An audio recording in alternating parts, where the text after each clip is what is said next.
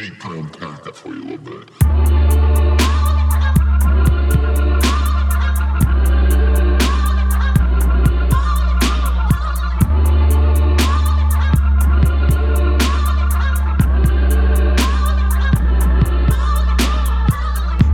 In the middle. I am no Malcolm. I ain't no Martin. More like 95 no, it's fine. You're- it makes you're me feel like totally I'm on Lost. Oh, yeah.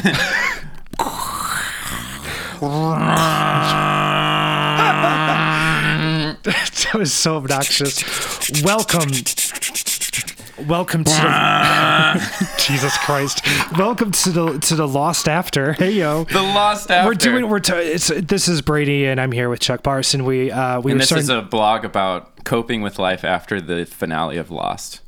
I was a huge Lost fan. I know you were. You were a I big was Lost fan. obsessed with it. You know what? Actually, that was my introduction to podcast because I wrote into that podcast and they answered two of my questions in a row. And by they, I mean the executive producers, Damon Lindelof and Carlton Cuse. And they, they go, Hey, we got a question here from Brady Harden. And they answered it. Then they go, Oh, we've got another question from Brady Harden. And Carlton Cuse goes, Way to go, Brady Harden. And that's when you knew. That's when I knew, oh, I like know. podcasts because I heard my name. I want to hear that over and over and over. I want to keep on hearing my name on a podcast. What if I go on there and say it and make other people say it You're too? the big fish in a small pond, Brady. so speaking of uh, television shows from the early aughts, yes. Brady, you were uh, you were in a, a, a TV show. Yes, yes, yes, yes, Um, yes. You may have you may have heard of it.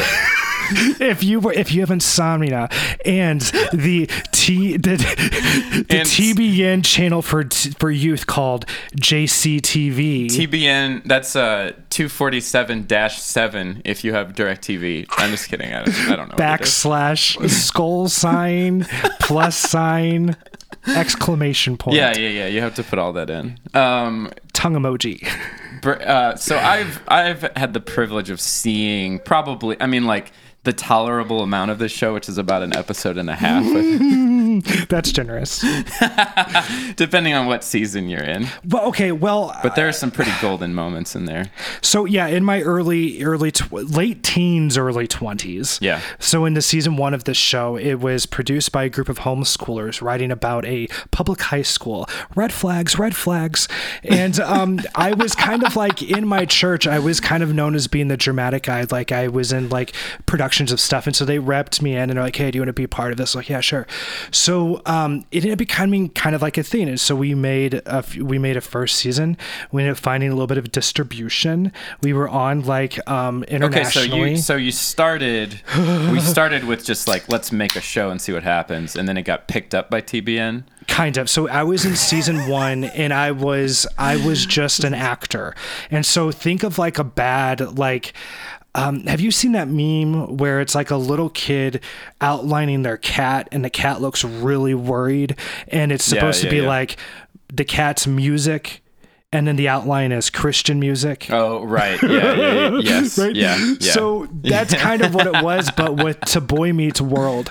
So Uh-huh. my character was like the older brother Eric, but a Christian who was going to end up being a youth pastor by season two. yeah, yeah, yeah. Okay, that you know that uh, follows. So it was a lot of homeschoolers trying to write about high school. I kind of like elbowed in a little bit, and then I ended up be, like wrote most of the second season. So okay, so wait, it was a school. It was a show about public schools starring homeschoolers, Uh-huh. right? And written by homeschoolers. I was a public. You were the though. you were the public school consultant for the show, well, so you could say like, no, guys, Here's what would not happen. how it- it is. this is so unprofessional. We would go on the set and we would actually fly in some people from LA, right? Like we were going to be professional. actors. Whoa! And um, All right. uh, I'm trying to think if any of them made a like would be recognizable. Let me let me get back to that. But uh, they what we would do though is like we didn't like the scripts and so we kind of just improvised a lot of the first season. Then i tried to write more of the second season and then i had also like directed it and then was also played my character. And then i got paid like around it was like $60 or 60 hours a week and i probably got paid around $250 a week. It was 60 hours. Wow. but i did it for the lord because I wanted to tell people about the you were good storing up treasure in heaven. Christ. In heaven, you were getting paid fifteen hundred dollars a week. That economy net does not work. In heaven, you were getting paid. It's like we're trying to discourage you from being selfish, but really you're just encouraging me to be selfish later. Right? Yeah. Yeah. Yeah. When it's allowed. Yeah, like if I have a bigger house than you, you know I'm going to be proud of that shit. I'm going to show it off. bitch.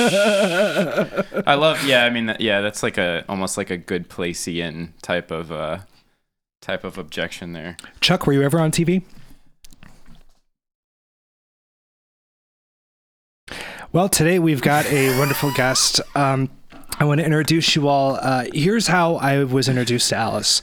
Speaking Um, of TV, Yeah, speaking of TV, um, Alice was is making a really amazing website and resource called Dare to Doubt, and I came across it on my own, and I was like, "This is a really cool resource." And I emailed, and I was like, "Hey, I would like to see if we could be, be put on this." And she was like, "Hey, I like you guys, and I'm just learning about Jamie Lee Finch," and I was like. This is awesome. And then started emailing back and forth. And she was like, Yeah, I know about you guys and I'm learning about Jamie Lee Finch. And I'm like, That's really awesome. That's really cool.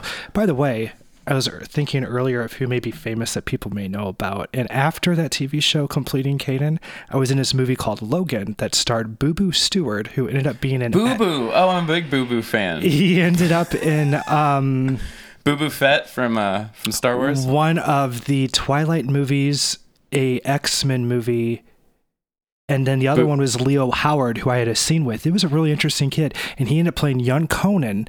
Had a show on Disney Channel, All right.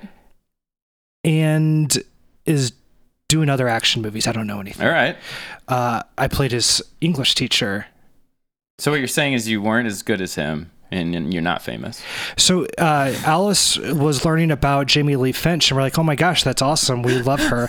so, uh, and then it was after that that I realized that she's been on television. I thought that was really cool, and then I read her story, and I'm like, "That's one that we want to share." So, um, here Yeah, she Alice. is. Yeah, uh, yeah. Alice has TV TV wise, just throwing that out there. Uh, Are you young, and- young and the IMDb-ing her? Restless. I already did. Jesus, go ahead. You sent me the link. I know, but I didn't know you were going to introduce her this way. But go ahead. Oh, I mean, you already introduced. Do the- accents for each one of these. Uh, the, what? Uh, The, Lion Game. the the young and the restless. That was a little racist. Dukes of Was the young the the Russian was racist? Pff, maybe a little bit. Alice, thank you so much for joining the show. This is embarrassing, but I'm loving it. It's not. Oh, thank you for having me. I am so highly pleased and grateful to be here. very cool. Good. I'm glad the gratefulness is not worn off yet. no, not yet. That's how we get you. Um, Alice, before we kick off, can you tell us um, a, a uh, funny or frustrating story about being on set somewhere? I'm Oh, putting you on the spot. Um, I'm hardcore. I'm Chuck. Yeah. Can you give me a blooper? What is she, a DVD menu? well, the thing fresh in my mind, coming on the heels of listening to your story about homeschoolers writing a TV show about public school. yeah. I was homeschooled my whole life. Oh, yeah. And for over a decade, I played a public high school going character in pretty much everything. Yeah, yeah, yeah. Um, which was super awkward and weird to have to like people would be reminiscing in hair and makeup about their prom you know or what it's like to run for prom and i'm thinking like i never even went to prom wow. um, yeah. wanted to me and a friend tried to coerce these two guys in our youth group to take us to their prom Yeah. That's what I did. I went I went with girls from my youth group to prom. But we weren't really dating. but as friends Yes, definitely as friends. yeah yeah uh, so yeah i i nothing is like super popping out to me in terms of uh Dude, I, t-. I totally get that. Sorry, go ahead. I interrupted you. no no no you go ahead i was drawing a blank So, i'll let you know if one comes to me though oh, definitely. Okay. I was just going to say I, I relate to that real hard. Like that, there, like so much of my adolescence was me having like a, like a awkward feeling in the pit of my stomach when anybody was talking about normal teenage life. Because I was homeschooled too, and just like not knowing, like really hoping that nobody like draws attention to me in that moment. You know what I mean? You're like, please Yeah. don't. Yes. I don't No, know what you're talking about. I don't know I- what homeroom yeah. is. I don't even. I know. Yeah, homeroom. Like I was trying, and I remember even just the class English confused me. I'm like, but you already speak English. I don't understand why it's called English. Like just dumb things like that. Yeah, But for sure. Kind of a one a funny home, stumped homeschooler moment, not related to my acting career, but. How, how, how fresh language wise can we get here? Pretty fresh. Oh, s- I as say fresh, fuck all the time. as fresh as it gets. Okay. um, so I was on a mission trip to India Uh-huh. when I was a teenager, and we were staying at the New Delhi YMCA hostel. Okay. And the pool had a sign over it that said KUM pool. And all the kids start snickering, and these are the kids that go to school. And I'm like, "Come pool! What's so funny about this?" I mean, this?" that's pretty fucking funny. and I've I'm like not getting the joke. I'm Yeah. like, what? What is it? Yeah. And I'm like, I, I decide to risk showing my homeschooled colors, and I'm like, guys, what's what's so funny? And they're Mm. Like, come pool, and I'm like, come pool. I, I don't get it. like just like a deer in the headlights. And then they had to explain to me about ejaculate being called cum, and it was Oh, so embarrassing but funny. But I just mostly just felt like an idiot, Right. just like an idiot. and like. I love that.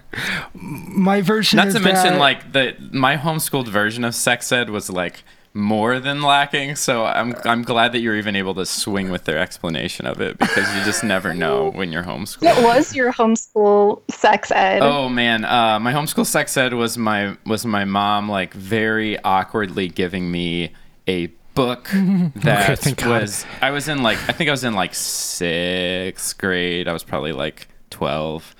And it was like a very, it was like a cartoony book. Like it was kind of cartoony. And I'm the feeling like sex nerves part, just listening to there you. was no, yeah, right. I'm saying, dude, there was no like actual like okay so there was anat- there's anatomy drawn like accurate anatomy drawn in a lot of the pages but when they actually described sex they used machines like a male machine and a female machine and the male machine Oh had like a long pointy rod and it went into the female machine and then there was like some ejaculate and i was like oh that's what's happening when i'm doing this thing that i've been doing since i was like 10 where do I get one of these? Is this what Amazon's about? right right but i still didn't understand the concept of masturbation God, at that's that hot. point even though i was like doing it uh, Yeah. you know so it was like incredibly useless Dude, My- say my like my homeschool sex ed. My mom gave me a book when I was 12 by Dr. James Dobson, Ew, of Focus on the Family. yeah yeah Right? I, I eventually And, got a um, james dobson book too Oh, okay. Mine didn't have cartoons though. Mine was just called Preparing for Adolescence, and it looked straight out of the late 70s. yeah yeah yeah for sure Or like fucks up the family. Ooh. yeah like right a new new name for new meaning for the acronym. But yeah, like I remember when he got to the part about masturbation, which I realized I'd also been doing since I was Uh-huh. about five, but not reaching the climax that Right. he said you could apparently reach. And but he wrote he wrote it he wrote about it very ambiguously. He was like, unlike a lot of Christians, I don't think masturbation's uh, inherently like, wrong inherently wrong I think wrong. I read the same book, Struggle yeah. with guilt if you do it, but you know, lustful thoughts. And how do you masturbate without having lustful thoughts once Mm-hmm. you are aware that this is what you're doing? And it's, uh, I remember it just putting me in this mental bind of like, well, he says I can do it. The Bible does is not specific about it, but yet I feel horribly guilty because lustful thoughts. Right. And so it was just a total mind fuck. Well, what comes Well- first, the jerking or the egg? Right. Because that's a masturbation tool is called the egg. Um, another thing, my my version of your story earlier was when I was younger, they would make fun of my first name. Ha ha, Brady Harden or Brady Bunch, Brady Right. Bunch. Pretty Oh fun. no! then I Did got they call in you Brady junior- Hard on? They called me Hard On, and when I was in junior high, I didn't know what that was. Yeah, Brady I said Hard boys on. and you were like, yeah, that's me, Brady Hard on. because it sounded like a like I should have a That's leather my jacket. nickname. like I should have a leather jacket and fireworks behind me. Um, no, I had to have that explained. We need to go to break because this is a lot of information that we're sharing before the first commercial, I mean, we guys. started talking about once you open the masturbation. Uh, yeah, the three of us are going to be gonna- problematic this yeah, episode. this is going to be a problem. this this three o, the synergy is more like S I N, like S it. I N or G. synergy. S I O with like okay, yeah, not like office synergy, but like Oh, that was good. Sinful synergy. We'll be Uh, right when we back. get back, more uh, homonyms from Brady. After these messages, we'll be right back. Oh boy. Oh, hello there, Chuck. I didn't see you there. How are you? Hmm? Good. Just uh, editing the episode. What's up? What's up? Oh, you commoner and your common talk. I guess I'm what you would say, doing not much. what is this? Chuck, psst, Chuck, it's me, your pal Brady. I'm practicing patronizing, so I'm working on being more condescending to people. oh, do you have any idea where Matt could get some crumpets around here? Oh, wh- why are you doing this? you know, for our Patreon, we've been asking people to patronize our page, and I didn't want to ask them to do something I wasn't willing to do it myself, so I figured I'd get some practice in. Oh God, Brady, no, that's that's What? not what it means. Oh, no? Listen, listeners can go to our Patreon page, pick the level you want to contribute. Each level has special rewards, Okay. like exclusive life after minisodes, or not safe for work bloopers? uh, or like a monthly collection of deconstruction memes. And even personal consultations or meet up with your favorite host, Chuck and Brady? Yeah, Brady. Patreon.com slash the life after. I guess even you could find it.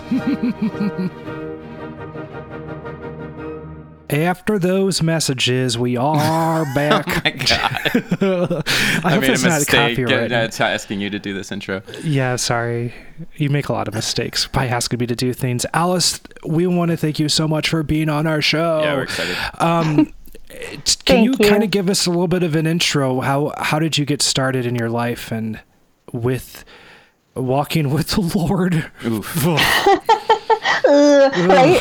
I know I still feel like I have like a little bit of like a ugh reaction, like right there in my gut, Yeah. my diaphragm. visceral. Um, no, no, no, it's fine. I've learned to be very amused by triggers by now. Yeah. Yeah, full now of I it. just look at them like, oh yeah, ugh, squishies. I just started watching Righteous Gemstones, and I've been having so many of those Oh. moments where I literally shudder on the couch. Just oh like, yeah, no, I know. like I just started that the other day. Yeah. It's so good. Yeah. Anyway, What other shows have done that for you before you start? Now I'm really curious. Ooh, um, other shows have done it. So The Sinner, kind of heavy and Uh-huh. dark, did Yeah. for me a little bit. That's with Jessica bit. Biel, right? Yeah, the one Yeah, with Jessica okay. Biel. I was like, like uh, two episodes in, and I, I told my sister, I'm like, okay, spoiler alert, is this just about religious trauma syndrome? I think it's the first show about religious trauma Mm. Yeah, syndrome. yeah, yeah, They for didn't sure. call it that, but I, I've seen it. Right.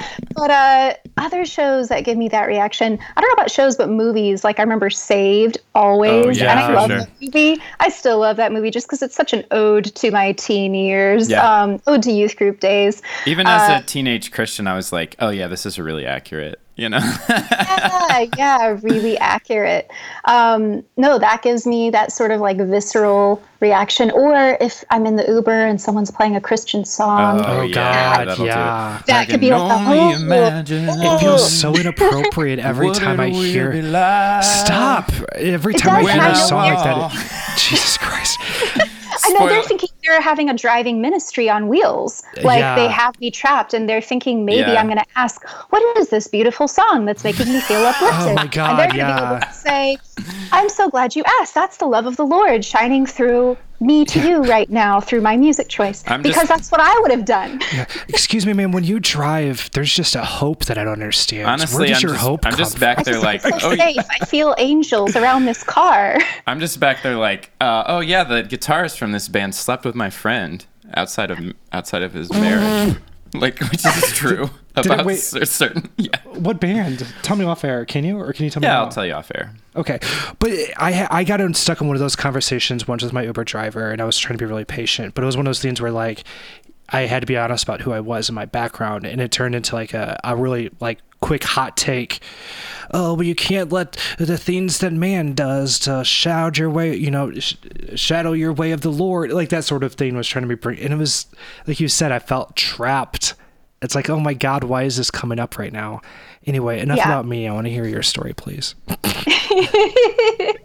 um, my story, the the origin story. I've been trying to get better at con- at condensing it into It's hard, smaller isn't it? soundbite podcast friendly nutshells. It is hard. Um, I was I my walk with the Lord probably began in utero. Um, I just I always feel like I was just born a Christian, Yeah. which really bothered me when I was a little kid because I always wanted to have a, a fancy testimony to Yeah, share, and mine was so boring when it came to time for sharing because I'm like I was just born this way. Um, and my dad, when when I was a toddler, my parents felt like God was calling them to be missionaries um, in Asia. So they took me and my little brother, it was just the two of us at the time, um, overseas to Nepal and Thailand through the Foursquare Church. And Wow. they, uh, that was when my parents belonged to the Foursquare denomination, which, um, if you don't know, kind of sprang out of the Pentecostal family. Right. It's like a really wild, charismatic sort Yeah. of thing, right? Yeah. And where are we right now? charismatic. So toddlerhood. Um, so is that what you mean? No, what location? Like, where did you? Bay Area is where I was born, by Bay San Area, okay, Francisco. okay. That's where my parents met. That's where uh, they went to the Foursquare Church that then um, sent us overseas to Asia. We were Mm-hmm. only there for nine months, and then God closed the doors to that, Mm-hmm. opened the door for my dad to be a pastor in Rockford, Illinois. And that's where I feel like I spent most of my childhood. Okay. Um, And my dad didn't remain a pastor with the Foursquare Church for long. Uh, we started going to a non-denominational fellowship, not a church. Uh-huh. Um, Yeah, yeah, which yeah. was- they're very emphatic about that. Uh-huh. Um, We are a fellowship, and we have common meals, not potlucks. Oh, Um, okay. Yeah. And so, it, but a, a yeah, convenient this was- rebranding of the same same old shit, right? Yeah. yeah. My yeah, like they would say they were non-denominational, but um, Vineyard or charismatic would be the Right. denomination. Okay. So let me stop you there for a second. So your parents like got swept up in the Toronto thing, right? Like, and and I guess like a lot of Yeah. our listeners probably don't know what I mean when I say the Toronto. I don't even know. Honestly. Yeah, yeah, yeah. Okay, so there was this like wild. What I- I mean, a Christian would refer to it as a revival. Is this for the happened in Toronto. Yeah, the spiritual Yes, laughing? the yeah, holy for laughter. sure. Yeah, yeah. It's coming back to me now. Keep yeah, going. yeah. Keep there going. was like, uh, um, I can't, ah, fuck, I can't name names off the top of my head. Even Shamana, though people that know it. Yeah, yeah, yeah. Well, yeah. I mean, it, it wasn't like a, Haggy. no, no, no, no. It wasn't those guys. It was I can name some names. Oh Yeah. yes, please. Randy Clark, Yes, John and thank Carol you. Arnott. yes. Thank you. okay. Um, Wes Campbell, David Ruis, like Yeah. there's a bunch of people who And- Heidi Baker, uh, a bunch of people who were involved then and and, like- now. IHOP came out of that. The Vineyard movement came out Ew. of that. And it was like this really, don't yeah, I know. know, right? It was like this really big, like thousands of people were traveling to, to Toronto to like be baptized in the Holy Spirit and experience these really wild, like charismatic, like, yeah, the spiritual laughter and the, you know, people be getting knocked over and like speaking in tongues really loudly and like, and that like spread all, literally all over the world and turned into a whole bunch of different movements. Uh, anyway, so your parents were like got swept up in that, right? Which is like not that weird for for adults in the '80s or early '90s. yeah, so I think it was '94 when the Toronto Blessing. So uh, I've, I've, there's lots of names for this revival movement that, as you said, spread across the globe. Um, hundreds of thousands, millions of people were touched in some way by this movement. Um, I've come to call it the Toronto Blessing. When Yeah. I was a kid, we called it the renewal. Uh-huh. Um, some yeah, yeah, yeah. The renewal, yeah. The renewal. Some called it the Father's Blessing. I think, I want to say people in the UK started calling it the Father's Blessing, but basically, um, other Christians who were not in it, uh, many of them call it uh, the counterfeit revival because it so closely mimicked um, what they might perceive as demonic activity because there was maniacal laughter, like grown people in their Sunday best crawling and rolling on the floor and like cl- clucking like chickens, barking like dogs, howling hysterically, pretending to give birth, all the while the oh. worship music is going. Like it is, it was fucking nuts. Like if you just YouTube Toronto Blessing, you will see. Yeah. Because there's just no way that any description could Yeah, yeah, accurately yeah. portray the sights and sounds that was that it was some people described it as like b- a barnyard insane asylum Yeah, yeah, yeah. Yeah, Which- that's like which is gr- accurate. That's a great like wouldn't put those things together, but it per- makes perfect sense in that context. Yeah. yeah like what with the animal sounds and then just the um the delirium which as an adult so i've done a lot of research on the toronto blessing now. and I had to to kind of make peace with it because it, it was the one thing that still kind of held me back from moving on and healing, I guess, from uh, after I'd left Christianity was because I was so haunted by what was that? You know, what was I faked it. I'm Right. sure other people faked it, like falling down to the floor, and uh, we called it being slain. Yes, being and slain in the spirit. or slain in the spirit, Yeah. like or like sh- I would like shake and tremble and like lurch and or like drunk in the spirit was a was a thing that came out of that. Yeah. Yes, yes. And so as an adult, I had to I had to re-examine it. And drunk in the spirit, this is uh, it's very that's a very accurate um, slogan, actually, kind of like the "Get High on Jesus" slogan, because it. Uh, I got really into the field of neurotheology, which is basically the neuroscience of mystical experiences and spirituality Very cool. um, because it really helped me understand and connect dots and see that this experience is not unique to Christianity. It's found in absolutely. Kundalini yoga, for instance. Um, uh, the, there, there's there's other. It spans cultures and faiths, and so um, that was reassuring because at least I know it's not like it, it, what it told me is like okay they don't have it's not like they have the only answer Yeah, it's not like it's this is a copyrighted. yeah it's not copyrighted right. so but you know it didn't i still couldn't tell you what it is but it is activating the same neural circuits Mm-hmm. um, that drugs and alcohol and sex and novelty can also activate Right. it puts you in in this state of hypnosis basically um, is what i learned and in that state there's something I I don't know what it is. If I Absolutely. went back to mm-hmm. school, I would want to know. But yeah, it's it's possible for the human brain in sober conditions to activate this this reaction that makes you super susceptible to suggestibility mm-hmm. hmm. That's huge. and mimic root pressure. God, it's so important to understand because when we, I think that with fundamentalism, we have this backwards understanding of what our experience is. We think that whatever happened is outside, then what we feel is a confirmation to that and draws like a connection between those things. But if that thing that we're drawing to is abstract, there's nothing to push that against. So we just feel that confirmation, but really it's just kind of like our lizard brain responding to stimuli and to what it perceives to be happening on the same level that we talk about trauma mm-hmm. that if something happens that is perceived as a threat our body transfers that or, or, or, responds to it in a way as if it was really that threat mm-hmm. right? But the mm-hmm. same thing's happening when it comes to responding to these sort of stimuli or being in some sort of hypnosis state. It's not that something is for sure third party coming out and, and doing something there.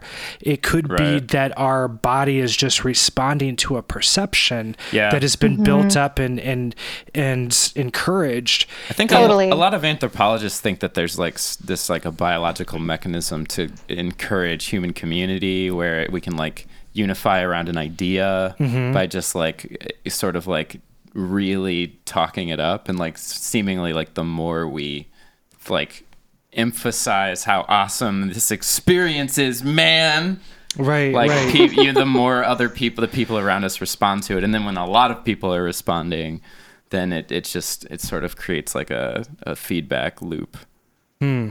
That's interesting. anyway toronto was yeah, I, yeah.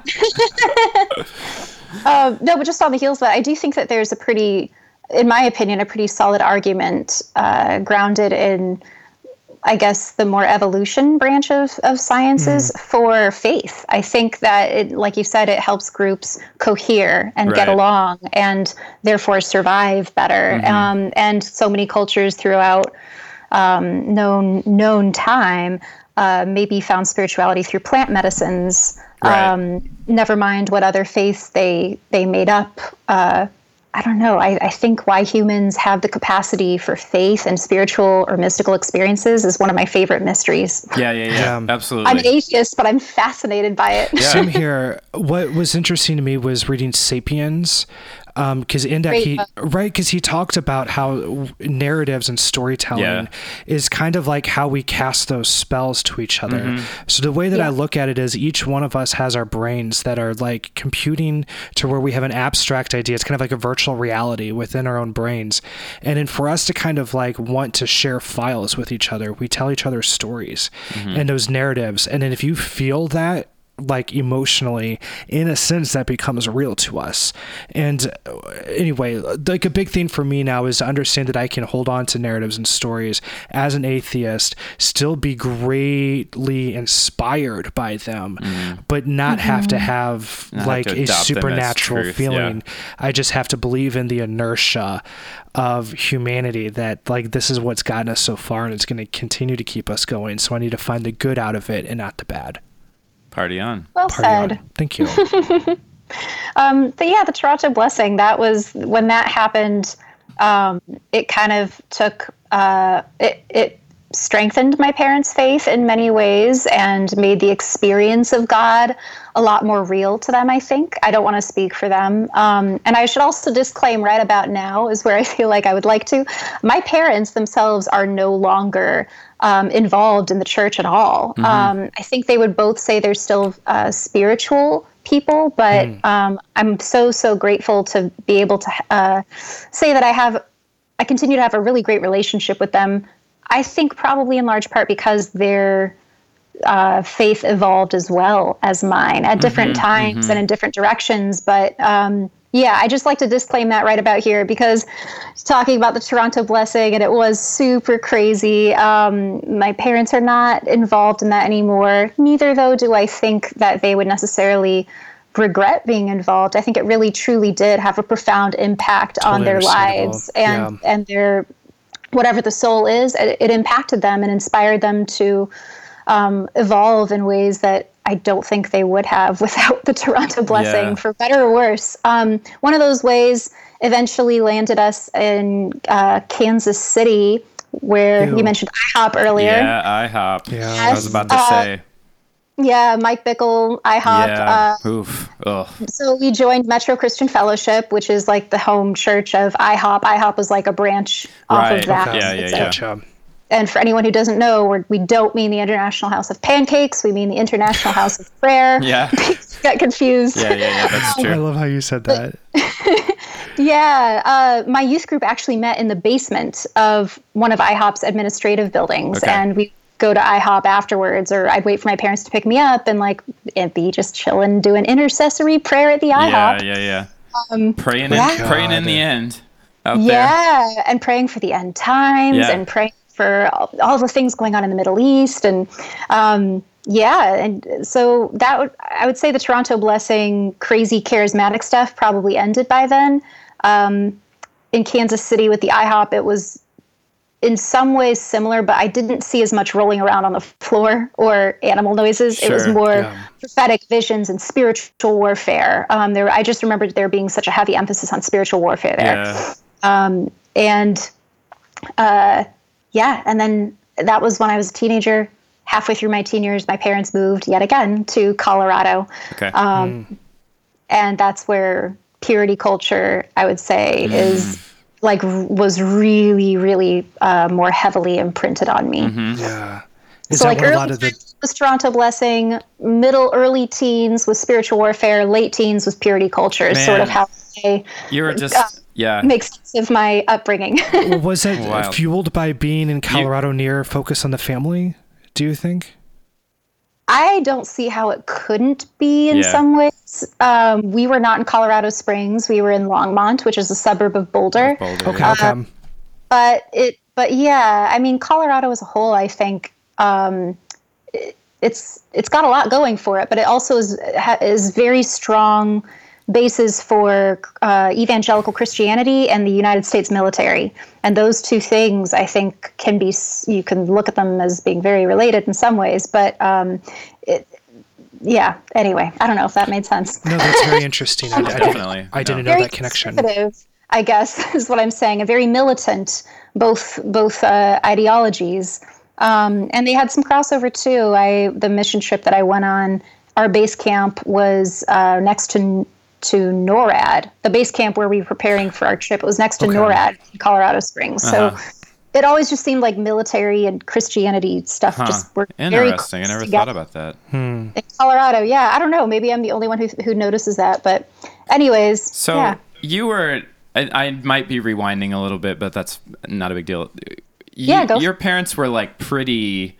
They were like not half-assing their beliefs, right? Like No. they were pretty serious. So, so you were in like They you were, were like pray knee- laughing, buddy. You were knee deep in. well, I, I was thinking more about like you. They effectively like abandoned their possessions, right, to like follow oh, the Yes. vineyard thing. Yeah. Yes, yes. So I kind of glossed over that part. I wasn't sure how how how much of my life we wanted to touch on. I think it's so Yeah, interesting. so- Like the more the more serious like so a lot Yeah, of our guests there. like the like the the cases that our parents weren't that serious about it and we really were.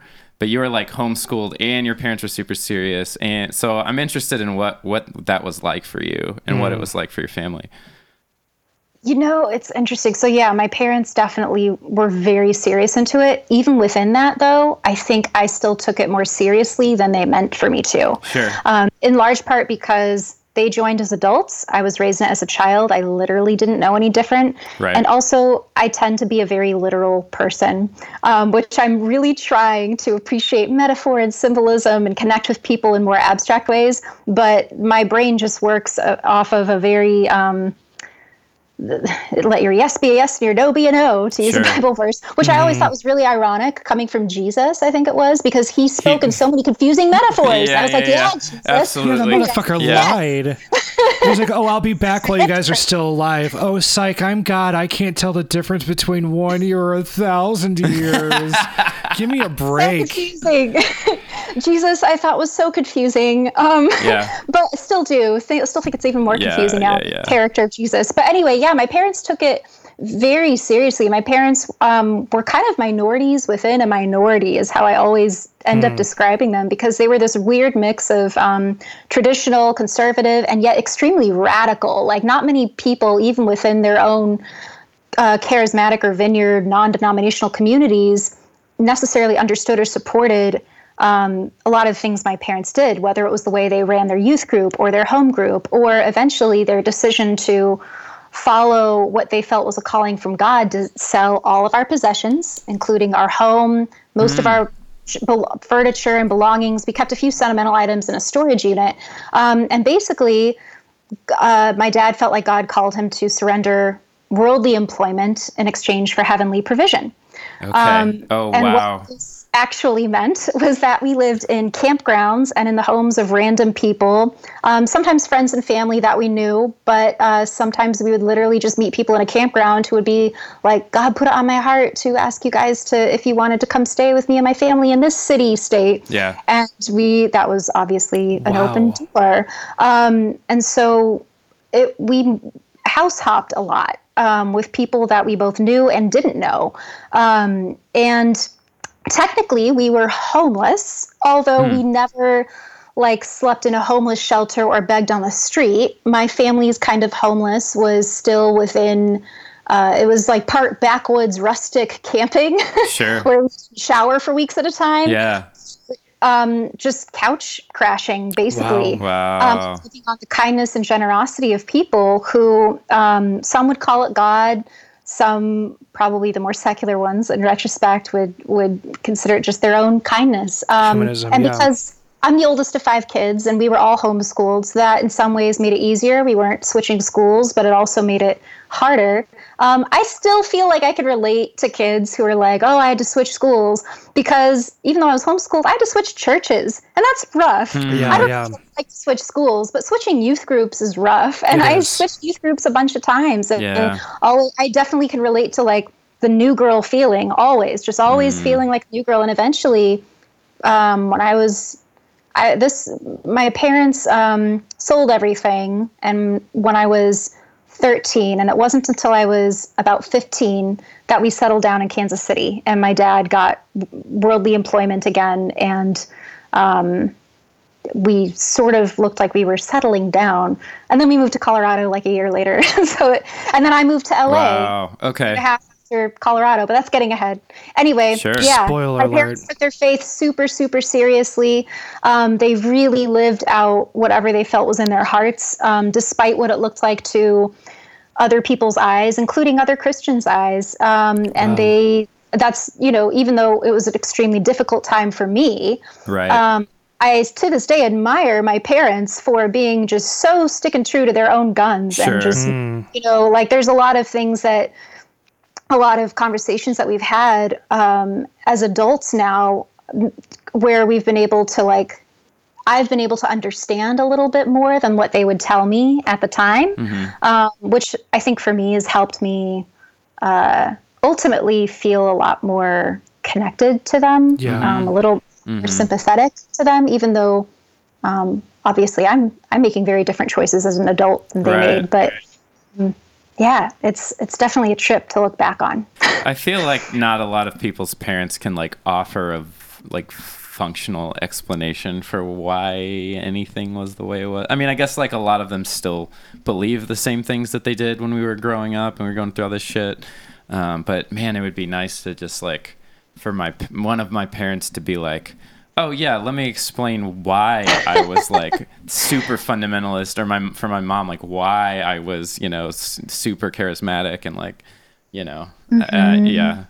Anyway, Yeah, sort of self awareness doesn't um, occur very often. not in no boomers, man. Boomers. So, so Colorado, you get you you start getting the purity culture, Purity culture. shit. You, Yeah, okay, so you're I- like covering all the religious trauma bases. Like you've got like really weird spiritual shit. You've got rapture anxiety from IHOP. You've got spiritual warfare, fear. You have, and then you you get launched into purity culture. On top of that, like instability and homelessness. Jesus Christ, man! You had you covered the whole gambit. I yeah, yeah. it feel it feels like it. Um, I certainly know other people had it far worse. Not that it's a trauma competition, but Right. like Um, you know, but still, I, I definitely I I've had my share as much as anyone has. Um, Colorado, I had just turned 15 when we moved there, so that's like.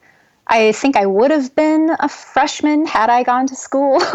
um, that was the other thing. I never knew what to answer. People were like, "What grade are you in?" Because I would just be not knowing I was coming off as total Hermione Granger type smarty pants. Just be like, "Well, I'm 11th grade reading, but I'm only 8th grade math, but then I'm 10th grade this," and I was just always such a Oh, mix. yeah. So um, when I was, I, I divide my life um, into chapters based on location, not grade. Okay. So Colorado, uh, we plugged into a church right away, um, another vineyard style connection, and the I was very involved in the youth group there. It was the only outlet I had to make friends.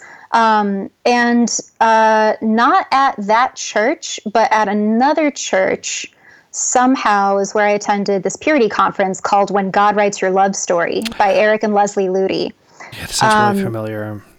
There it's not that different from the joshua harris i kiss dating Okay. goodbye style courtship um, letting god write your love story Right. uh, and it talks a lot about the same things as courtship about um, don't date don't encourage lustful thoughts guard your eyes guard your thoughts um, and trust that god has a spouse for you that he is going to reveal in his time and he's going to confirm his will through the spiritual elders that he's placed in your life whether those elders are your biological parents your youth pastors i know shudder Oh, yeah. but uh but uh yeah so it, this that teaching of how courtship and my love life was to go was just reiterated over and over and over my dad gave me i kissed dating goodbye when i was 11 Jesus. Wow. 12 that i was i i think it was like right before i turned 12 that that book came out. Um so 11 or 12 my dad gave it to me. And at 15 in Colorado, it was just reemphasized again. And so I I bought it hook line and sinker and i was i was such a hopeless romantic and i had such a fanciful imagination and i was like man god's promising that if i'm faithful to him and to my future husband he's going to reward me with a love story even beyond what my romantic imagination can conjure up Wow. Lord, yeah. Yeah, yeah, so I was like, this okay, Shit. okay, this is gonna be pretty great. And it was hard. Like I I struggled with crushes. Um I but struggle I with crushes. God damn it, yeah, man. Yeah, that, I no, never that's true. I never dated though. I never held hands with a boy. I, ne- I certainly Whoa. never kissed a boy. I never got close on a slippery slope or anything like that because I was I was just super devoted and Hmm. I would write my future letter my future husband letters. Yeah, Um, same. I had a I had a notebook that I started when I was I think 14 and I kept writing letters to my future wife up until whenever I got married to her and I gave it to her. That's and what I- I imagine doing. It. It's in my basement, I think. I just haven't gotten rid of it yet. Oh, man. You can give it to Yeah. your next spouse, Brady. to my uh, like I'm gay, bitch. What am I gonna give You're a my gay, gay atheist. Oh, I wrote these for you, Hey. hey dick. I don't know why I want to call Dick. Did you write it like dear future wife? Yeah, and I think this is a good time also to mention that I'm attractive and I'm single, listeners. So just uh, continue on. Else, thank you. So, Um, so how how did that? Uh, I'm guessing you eventually found your your Jesus appointed Prince Charming, fell deeply in love. You he swept you off your feet. You moved to Hawaii. You watched the sunset. You wept. At your wedding, your vows were ten minutes long each. we had our first kiss and it was perfect in front of everyone. Yeah, you f- actually you literally floated off of the ground when you kissed, and that lasted for like two months. No. yeah. Go on. No. And then you started Man, I, hysterically re- I laughing really thought for that's three what days would straight. happen. no, instead, what happened was God opened the doors for me to move to Los Angeles to pursue an acting career, which totally came out of left field because I was going to nursing school preparing to enter the mission field. What? And uh, yeah, I, so being homeschooled, I got my GED at 16. I started community college right away. I'm not smart. Uh, it's just this is what you do when you're homeschooled. No, So you're absolutely right. I was a grade ahead at this college prep school. I had no fucking idea what I was doing.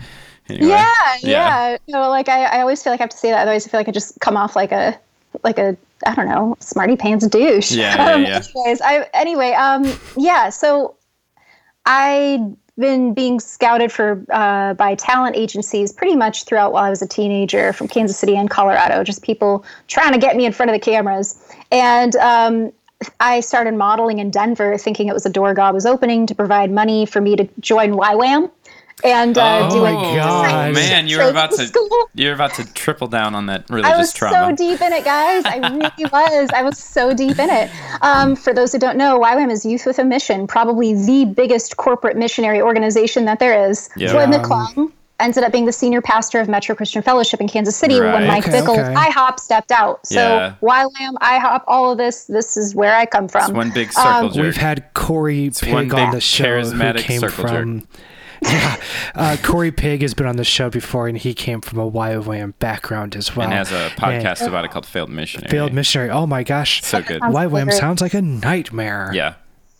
Dude, I, I'm so that bullet. grateful that I did not end up joining. Yeah. Um, I was saving for it though. I was planning to use my modeling money to do my DTS in Perth, Australia. Uh, it was like the DTS is like the nine month. It was Oh nine yeah. months. Oh yeah. But yeah, and then I was thinking maybe I'll stay with YWAM or I'll join Mercy ships, um, like Doctors Without Borders, but Christian and at sea. Um, so that was my plan. Um, and then at my modeling agency, they said that some talent manager from LA wanted to meet me. Long story short, again, I thought it was a door God was opening. So I, I moved to LA. It was supposed to just be a pilot season, was never supposed to book anything or actually go anywhere, but I did.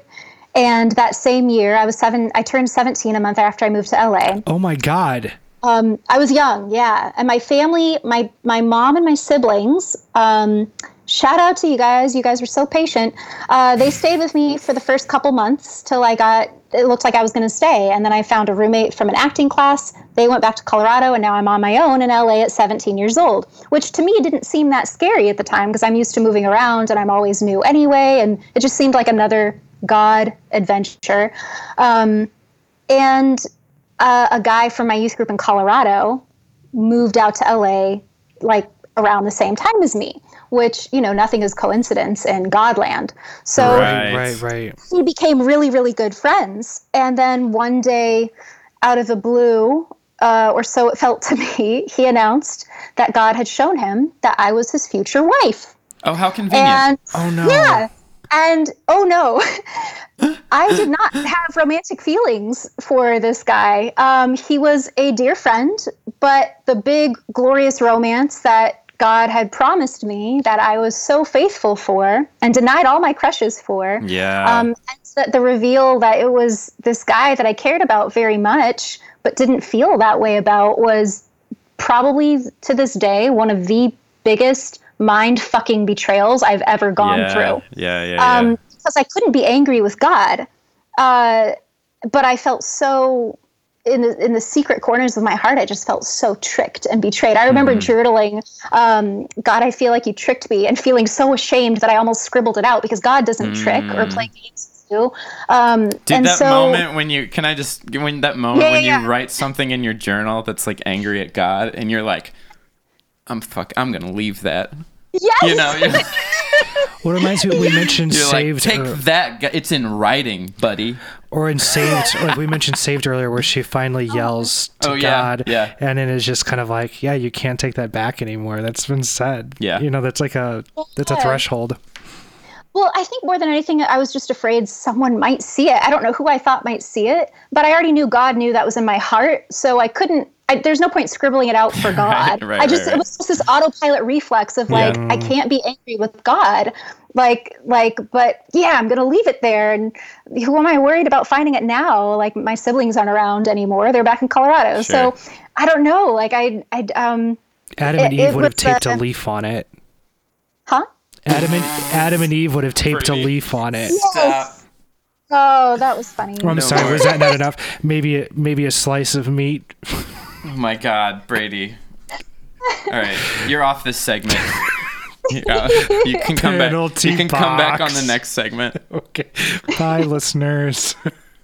Oh, um, yeah. So it, I, I didn't. I went along with it though. Um, I totally played along with it. I li- straight up lied to my friend, saying I was so happy that it was him, uh, and I, I went along with it for two months. Um, he like called my dad and asked for my hand and everything, and my dad gave it. And here's the real clincher: my dad said that he also heard from God that I was going to marry this guy, and the Oh, guy's man. mom said that he had heard from God. Uh, so there's the external affirmation from my spiritual elders. So clearly, I'm the only one not hearing from God, but I never did. While everyone else in the Toronto Blessing Right. is receiving visions and getting prophecies and hearing from God, I never did. I like I said, I just faked it. So this was just another thing I faked. I faked a very happy betrothal. Um, but I didn't fake it very well because my mom could tell I was not stoked. And um, kind of, she was the one who pulled me aside and was like, You don't have to marry him. Uh, and I thought the devil was just using her to give God, me yeah, what my flesh wanted because my mom had right. stopped going to church by that point. So in my mind, she had kind of like, I wasn't going to church either, but I had an excuse. I was new to LA and I didn't know if I'd stay and I didn't want to plug in only to like pull out. So Yeah. uh, I couldn't. I, don't know. It was it was um, one of the most difficult times of my life, uh, wavering over whether or not to go through with this marriage, um, and decided not to. And I still feel shaky with fear inside when I remember telling him like wow. That I that I was calling it off and I wasn't going to marry him. It's not just disobeying God's will for my life. I was directly affecting God's will for his life. Oh So I yeah. felt double punishment. Um, but of course, I was taught God doesn't punish; He just allows consequences if you don't obey Him. Sure. So, God, yeah, Did you allows consequences? Oh, oh, that's Yeah. so much worse. I'd rather it be like, yeah, I'm punishing you. yeah, it's right? like the I'm disappointed in you. I'm gonna allow this consequence. Oh my god. I relate Yeah, with like- what you're saying about the wedding. I called. Uh, I had. I was engaged to someone before I got married, and uh, ended up calling it off, like because of a conviction, because somebody showed me verses in the Bible of what it says about remarriage after divorce, and I was oh like, really yeah, that was convicted like a about that whole because ass she- thing. Yeah, And so I remember that. that was a big deal in my life and um, i remember even after calling it off like i had nightmares of having to relive that and i'd wake up thinking oh my god i still have to call off the wedding i don't want to have to do this but i have to do it. And i mm-hmm. realized no it's been done already. Like and it was hard it was hard. Mm. But she ended up coming back and saying that she respected me for sticking to my guns. And then also whenever i did get married my church really pressured us to to get together like to get married etc because i came from a very like family pushy church. And it was kind of the same high pressure stuff that you're talking about and one family did have the self-awareness to come back and apologize to me of how much they pressured me to be in a relationship with my ex-wife who ended up cheating on me and i and i kind of i do respect that even though the people lost my respect immediately after but there we go it lasted for a few minutes Ding dong. with that said, uh, w- with my long rant, uh, we do need to take a break. Am I right, guys? because of my long thing. Anyway, we will be right back right after this. okay, Chucky, you ready? Have we only have one shot? We got to make this work. Uh, wait, you didn't Just, give just, me. just read your lines. I'll oh. give you the paper. okay, okay. psst, are you guys ready? Are you ready? All right. Ah, oh, uh, um, Are you ready where, to where, where deconstruct did they, with friends? What the what the hell? Where did where did all this come from? Deconstructing your faith used to be lonely got a band? and boring as hell. wait, wait. But no one must Wait. deconstruct their faith alone ever again when you deconstruct with friends. Chuck, tell them what we mean. Um, yeah, Go. that's that's right, Brady. Yeah. Uh, the life after has a. Uh, what the hell, Brady? I went full on Jumanji on this one, but keep going. He's a rental by the hour. The the Life After podcast has a secret Facebook community and Slack channel for people deconstructing the, the uh, Christian fundamentalism and other oppressive religions. Uh, meet new people And and uh, elephants. and deconstruct with, friends. nice job, Chuck. You even got the echo. Uh, thanks. Uh, that was kind of cool, I guess. Oh God, he's touching me with his trunk. Uh, you can apply for the secret group It's on our, fa- on our Facebook by answering three entrance questions. Your membership is hidden, and the admins keep the room constructive and helpful. Now, can we get this elephant out of here? Nope, probably not, but we can. Deconstruct with friends. Welcome back to the Life After. We are here Welcome with back to the Alice Life After. We are here Grecyzn. with Alice Grecyzn. Are we saying that correctly? You guys are. I, that made me so happy. Gretchen. Before before we brought you on, we got on to Google and we Googled, Googled it and Grecyzn pronunciations. pronunciation. and um And we got a nice uh, Polish man going, Gretchen. yeah, it was Gretchen. he was kind of robotic. Yeah, that's all right. Um, how did the other one say it? There was two. One was like, Gretchen. Gretchen. yeah, one was One like, was like Gretchen, and the other one was like Gretchen. yeah, one sounded like a Bond villain. One sounded like just a person Bond trying to talk. Yeah. Anyway, Speaking of rabbit trails and journeys and pots of gold and uh, mixed metaphors. yeah. Where do we leave off? We're in L.A. with you right now, correct? LA. We're in LA. I finally break up um, with the guy that I was supposed to marry, Yeah. even though I felt like we were never really together because I was never in love with him. Right. But I was going to marry him. Um, his Can- dad was like going to plan our engagement party. It was Ew. intense. It was all moving very quick. There is this thing in Christian culture where it's like a man feels completely comfortable going up to a, a woman and saying, "You will be my wife." like it's not that uncommon. I have really several not. female friends that grew up in church that had that experience where it was just like a dude just one day told them that they were going to get married and how they responded to that varies depending a lot on the person but it's just like that shit is so weird man and you there was so Yeah. much social pressure for you to go along with that Yeah. Um, and, also, it- this guy is not the only guy. There were two others that told me the same oh okay well there you go thing. So apparently, God's plan for me was to like be polygynous. I don't know if that's the right term, but or just to be a multiple polygamous. divorcee. Yeah. Right, Um, right, yeah. Yeah, I don't know. Uh, but yeah, this guy was the first. I was 17. And, well, no, he wasn't even the first, but the other guy was a little batshit, so I didn't even count him. I just thought he was, I thought he was doing it um, to take advantage of me. I didn't think he really meant it. but the guy that I was betrothed to, I think he really meant it because I think his heart was totally sincere. I don't think to this day, like I always defend him because I I think a lot of people think that he just had his own ulterior motives and hid behind God. I think he genuinely believed this, guys. I just Yeah. do. Um, I mean, I definitely believe well, that God but- told me who I would marry for sure. I mean, I didn't take that same approach of just telling them, but that's how I felt for like two years before. But I mean, it makes sense. We've talked about it with like you know Derek Webb and everything. That our intuition is the voice of God to us, you know, and that's how we read it. Yeah. When that's how we frame it. So yeah, if you're really attracted to someone, and I may say so of myself, you're very attractive, Alice. Then it's like Thanks, you know, Freddie. if somebody has that in their in their minds and they think they're owed.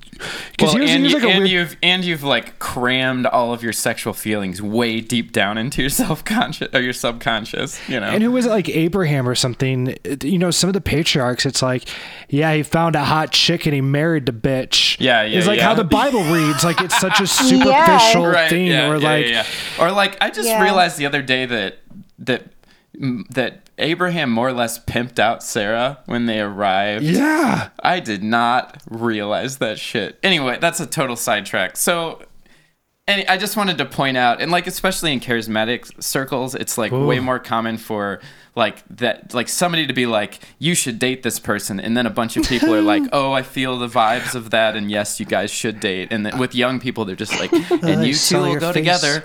And these two will go together, Oh, and it's just like it always turns into a complete disaster because you can't fucking do that to people. But it's like it's the really first common. scene in Mulan, just on repeat. right? Gosh, there's Yeah. other chapters to this DVD. Yeah. Without the so musical another number. Shutter movie moment, or because it's not a TV show, but uh, some indie theater where I live ke- was celebrating the return to the big screen of Fiddler on the Roof. Oh, yeah. And just I the love it, trailer Avatar. alone had me doing like the Shutter, where, Oh, where he- yeah. where they're ta- where the guy is singing as "If I Was a." Yeah, but- I yeah, don't know yeah, the song. I don't want to remember the song. I I hate won't- it. I I hated gonna that movie it, so much because I thought he just hated women so much, and Uh-huh. like women were just the bane of his existence. And was an I thought it was just like, yeah, you know, he's just trying to like have the matchmaker marry off his his daughters because the poor man only had daughters. Oh, but yeah, uh, anyway, anyway, yeah, Judo Judeo Christianity heavy on the patriarchy, heavy on the male uh, authoritarianship of the household. Um, and I didn't even bat an eyelash when he told me, basically, because of course God would tell me through the dude and not me. sure. I thought it was Yeah, just the yeah, yeah. beginning of me learning to submit to my husband's authority instead of my father's. Yeah. Oh, So that's that's just how I that's what the framework that I was raised in taught me to primed me to look at it that Yeah. way. So um so yeah, I, I broke up with him the following three years. Uh well, before I go there, let me just say that when I broke up with him, I didn't know it at the time, but I was also beginning to break up with God. Yeah, um, yeah, yeah. Because that for me was the beginning of the end. That was when I would now use the term start to deconstruct. I still had no intention of not being a Christian at that point. I just wasn't going to be the charismatic evangelical sort anymore. Yeah. I stayed in LA. I looked at more liberal LA style churches. Um, which I hated, Yeah. and for a variety of reasons. Um, and uh, I really was trying, I, as my friendship circle grew in LA, I had a lot of friends who were gay, uh, friends who were bi, and um, friends who were Scientologists, friends who were Buddhist. And so I just found it harder and harder to believe that these wonderful people who are nothing but love to me would go to hell yeah. and slowly it just my faith just started eroding eroding eroding until eventually um, i i gave god a test i broke all the like the biggest rule i think in the bible is like do not test the lord your god and i tested the lord my god and he failed Um, Surprise, And so- surprise. Yeah, and so that was it. And I remember it feeling really kind of anticlimactic. Um, being like, oh, like, but it was instant. I could never go back. The instant I stopped believing, I knew somewhere in me I could never go back to belief again. Yeah. Mm-hmm. And you know, my life is still mm-hmm. left to be lived. Maybe I'll change. I don't I've changed in ways I would have never foreseen. So I'm not going to set myself up right here right now saying that I may not change again, but it's been 12 years since Yeah. and since I became an atheist, not because I wanted to be an atheist and not because I didn't look at other spiritual paths either. I looked into all the different religions and all the different non religions, um, including like, I, I think of it as like LA spirituality, spirituality, which involves like crystals and tarot cards and past life therapists. And like, it's a very woo woo sort of put it in the universe, manifest sort of mm-hmm. brand of spirituality that to me just still required faith. Mm. Yeah. And to mm-hmm. me, faith was the common denominator that they all had that got me into all the pain I'd ever known. So, up until that point, of course, there's pain in the secular. And well, you, but you always most of felt my- like you were faking it, though, right? I mean, like you, you Yeah, never really was never real for me. experienced what people talk about when they say, you know, they No. got they got faith or something like that. Yeah. No, no. I mean, I so I don't want to say it wasn't real to me because it was. I believed it. It was real in that sense, but I never experienced it. Um, I would mimic the experience of it because I never wanted anyone to know that there was something wrong with me, that God was mm-hmm. leaving me out when I mm-hmm. did all the things right. I was such a conscientious kid that I I don't know what more I could have done right. Um, right. and still God didn't reward me with his touch or the manifestations of his touch. So um, and people tried to tell me, oh, it's because you're expecting to hear or feel God a certain way. You need to be open to letting Him touch you or speak to you how He chooses to. Uh, a, a way to uh, yet again blame it on the person. It's not the Yeah. It's not the faith. It's the fact that you're a sinner and there's something wrong with you if Yeah. you're not hearing it. And so I am so done with that Yeah. mentality Yeah. again, it exists outside of faith. I don't mean to say this is only in faith circles, but uh, yeah, after after I became an atheist, I had a hell of a lot of fun for about two months.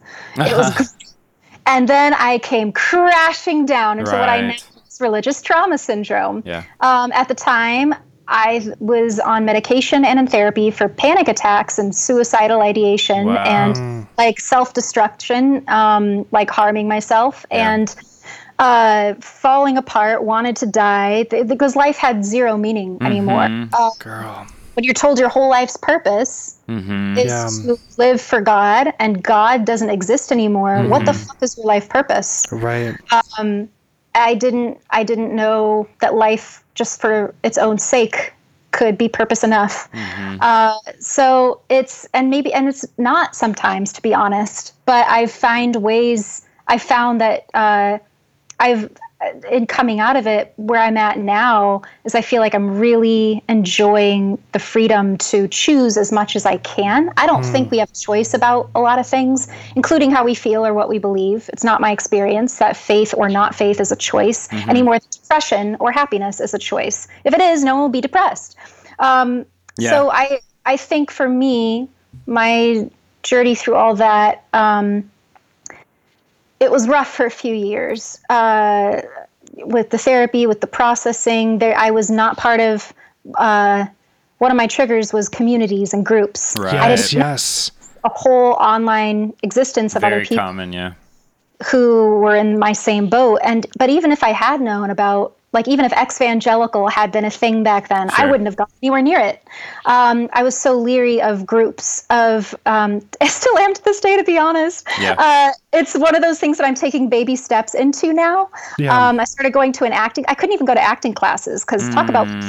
group mentality. They're so Mm-hmm. fucking weird. Um, but I found one that I like, and I've been taking. Zip I've, zap I'm part of- it gets weird. Shows what's up. yeah. But like it's it's uh I, I feel like I there's part of me that still very much does not want to um, run the risk of getting swept into group mentality again. yeah. And Yeah. part of me that is knowing and understanding, okay, but I'm I'm a sapien. I belong with other sapiens. Right. And I they people not all people are safe for me, but certainly there's there's something to be said for the value of community and Yeah. and maybe maybe it's part of the reason why I've uh, maybe I've been alienating myself too much and Hmm. maybe I could integrate more. So it's trying to integrate and build community wisely. Mm-hmm. Um, and uh, not, I feel like I'm just beginning to do that now, not so much from a place of like panic fear, but th- to be honest, there is still a little bit of fear, but I'm trying to Big difference. look at it more like wisdom and, and still just try to be open to it. There's a. It feels scary. it's really i mean that's really really really common right Eh, eh, because uh, you know our trauma is literally minimizing associated with gr- no no no not in a minimizing way at all no i mean in a validating way if Yeah, anything. yeah. um like Yeah. it- w- like so much of our trauma is surrounding just things that happened while we were in a big group of people or times that you were n- manipulated by a big group of people. And I think that f- like finding so uh, with our show and with the like the, our community online community and stuff like that a big thing that we try to emphasize is is that is like finding m- healthy means to heal your trauma without like d- without like diving so deep into it that you're like lost right? So it's finding a syst like a system that works for you for like a community meets these check marks of like there isn't like a, a a charismatic leader that's claiming any particular you know beliefs or trying to get you to adhere to a certain system or things like that or like uh, that you know there isn't anything super unusual about the practice of the group and the way that they go about things. You know, I mean, it's like you you can find criteria that you can follow or that uh, sorry how do i say this you can find criteria that a group fits that is comfortable for you but it takes time to parse out what those criteria are for you Oh, particularly yeah, yeah, that makes sense. right I like how you said that, and it wasn't hard for me too, because whenever I was coming out, there was like a group of like uh, queer people that here in St. Louis, like every week have like a potluck and i went to it once and it was hard because like my son was still really young and so like i had like this weird thing from my old church of making sure that my son was perfectly well behaved because that was the expectation and it was like a weird thing that my mind was still being a pain in the ass for. But in that in that environment of just being inside of a people's house and having a whole bunch of like people shoved in there um, it was really triggering for me. It was hard, and I know that a lot of people experience it too if they go to like an ethical society, like the Ethical Society of St. Louis. Um, or like a unitarian nomination or something yeah, those are hard for people because they they very much reflect and feel like what we what we came from and what we need to run from. Um, but I like what you said about taking those baby steps of knowing, okay. In some environments, you have to tell your brain this, right? In some mm-hmm. environments, it's going to look like shit. It's going to look like danger, but mm-hmm. it's not going to be that mm-hmm. danger. In fact, I need to remind my brain that the um, there's healing in some of these environments sometimes. And so we have to kind of remind our our, our cognitive side hey these are the things that you need to actually be looking out for. Here are things that are going to be safe for us. But you have to ease back into it because we're fragile little animals yep. you know? Yes, yes, and afraid of of um, for me, I'm afraid of my own gullibility. I'm afraid I was duped so many times, you know, and so I know I'm susceptible to um, believing the best about people and glossing over red flags and yes. ignoring my my uh, my instincts. And I think um, I think giving myself permission to a listen to myself, Yes. acknowledge those instincts, and also strengthen the muscle of being able to know okay is this instinct coming from like a fear ch- panic triggered place or is it coming from like a yeah this just isn't for me? Right. you know Yeah. like right. you know where it's a more calm it's not loaded with like the energy of of like panic and fear. It's just a either just distaste or just doesn't gel or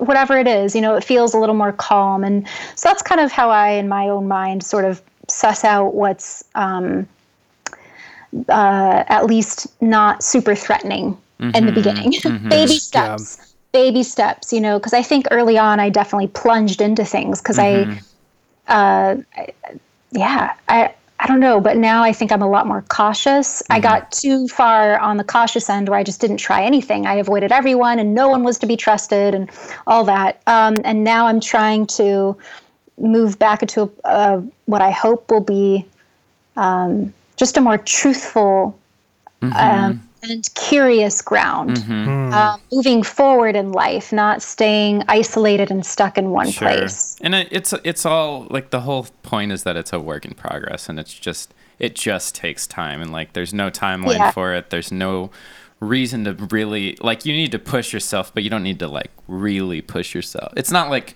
it's not like Christianity where there was it was like here's the ideal and here's where you are, and the faster you can get from here to here, the better. You know, it's like Yeah. here's you know like like just take a step when you feel comfortable doing it right so Yeah. i wanted to ask you about um, you so I, I read a bunch of your of your blog entries on your website and i really liked a lot of what you had to say so you uh, talk pretty openly at this point about being an atheist but it wasn't always the case right It took you a while to get to a point where you were comfortable talking about that like how did w- can you comment on that a little bit Yes. So, um, close friends and family have known I'm an atheist for a number of years now.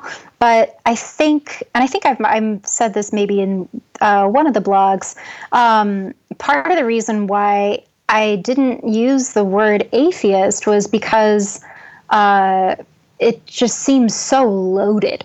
Um, it's loaded with all of these associations to the new atheist movement, which a lot of people are very offended and hurt by. Right. And I understand that because a lot of aspects of that movement are very um, mocking and belittling, condescending yeah condescending.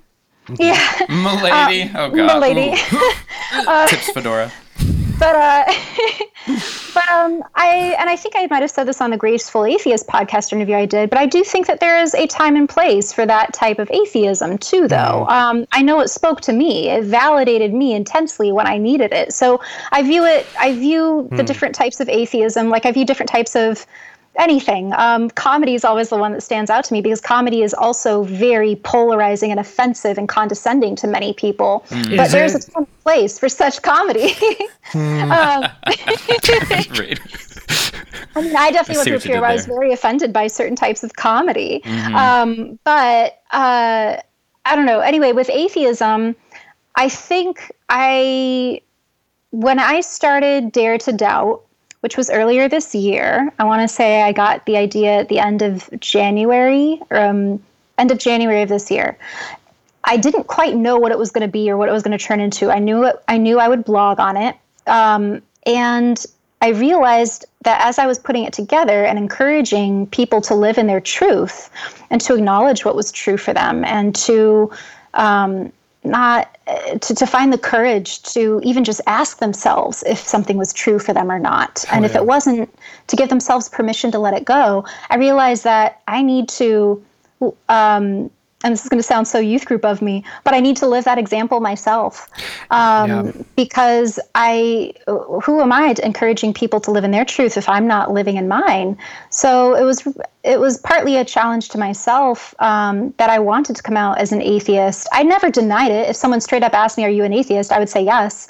But to be out about it um, felt loaded for several reasons. One, I was very reluctant to label myself as anything again because I mm-hmm. felt, I feel, and I still feel in this way. I feel like labels often inhibit our self permission to grow and change, or I know they do for me.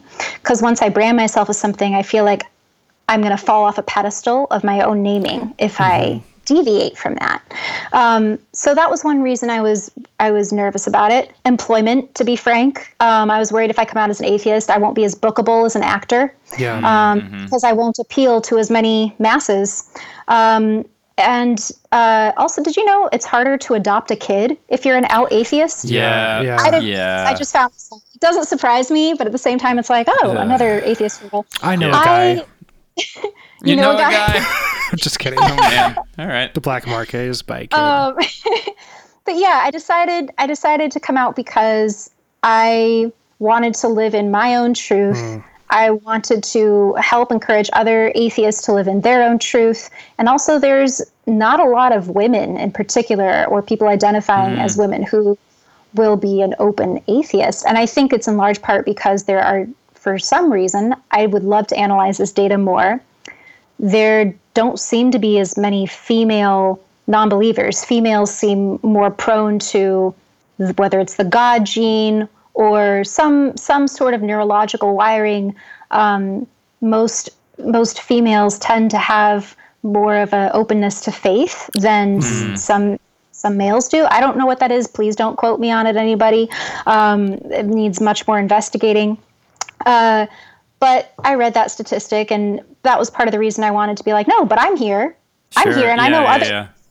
women who are also atheists. So why is it so scary for us to come out? Why why are women so marginalized within atheist communities as they express being? I've not gotten involved in any of the atheist communities because again i'm leery of just community period um, but I, and i don't really feel the need for it to be honest like i have so many close friendships in my life i'm open to it baby steps but right now it's not it's not there um, so i can't firsthand speak to what it's like to be a woman in the atheist community but from what i've heard it can feel very marginalizing and um, I imagine, yeah. misogynistic as, as any space Yeah. can Or as Um, Right. Any any space, especially in the Western world, can feel particularly. Yeah. but so. also something that's like logic based where the feel of it Sure. is well don't you see it dummy you know Oh, like yeah, that yeah, sort yeah. of attitude. And i also think that like there there is some, some systemic issues too where like having this sort of platform hasn't always been available to women. And so there hasn't been as many opportunities for space in that. And then so you are having to fight misogyny. So i don't know if it's all like chemical wiring and you know women having spaghetti brains while men have waffle brains. Oh God. but I wonder, you know, like mm-hmm. how all of those things kind of contribute together to kind of come like sure. work together to make a, a very complex ecosystem of messed upness, you know. See, and honestly, I'm much more inclined to to agree with uh, your take on it. With that take, that it's less a biological thing and more of um, just another symptom of social cultural conditioning, where maybe maybe women don't feel as safe uh, voicing their thoughts, or they're not asked for their thoughts or beliefs. on Right. it. Yeah. Um, so it's I don't know. I think there's so many ways to analyze to analyze why there are not as many out female atheists as there are male. But um, I don't know. I feel like I'm I feel like I'm I'm definitely out there now. I'm living in my truth. It feels great. Um, I like to I like to also what I hope is um, show a softer side of atheism. Yeah. Um, I don't like I don't like debates really. Yeah, Um, we don't if- really if either. someone's trying to convert me, from it for the I will part. debate. But Yeah, like yeah, I'm yeah, offering yeah. Yeah, say- okay, hard same on that you know, one, if for they're sure. not being respectful, you know, like I. But and I like debate from like um a curious standpoint, but not. I don't. I don't. I, I would not like to be up on a stage with a Buddhist priest and debate about the existence of God. Sure, that does not. sure. That's not my jam. Yeah. Yeah. Um, but I, I think I think um, there are. I would. I've been thinking a lot lately about the type of public atheist that I that I would like to be because I know, and it's it's really the private atheist that I am, but um, finding my space in the online world has been challenging. weird, isn't um, it? Huh? It's weird, isn't it? It's it's very weird. It, it's uh, I didn't know it was going to be so weird. Um, it's very loaded out there. I'm very surprised and honestly a little disappointed sometimes with how very loaded it is out there, especially um, yeah, finding my online space and what I want to contribute to the conversation. Yes. Um, not just about atheism, but especially about atheism, deconstructing, leaving faith, just everything. You know, Yeah. like like there's there's so many people saying so many important valuable things and anger is so needed and people definitely need to let it out and people definitely should feel free to express themselves i feel fortunate in that i've um, i definitely still get angry but i feel fortunate that i feel like for me the rockiest part of my deconstruction Right. is is hopefully through Yeah, at least yeah, I've, yeah. I've been out of it for some years now There- and it's a, it allows me to be a little um, in a place of uh, just I'm so much more at peace with myself, which I feel allows me to tweet more peacefully.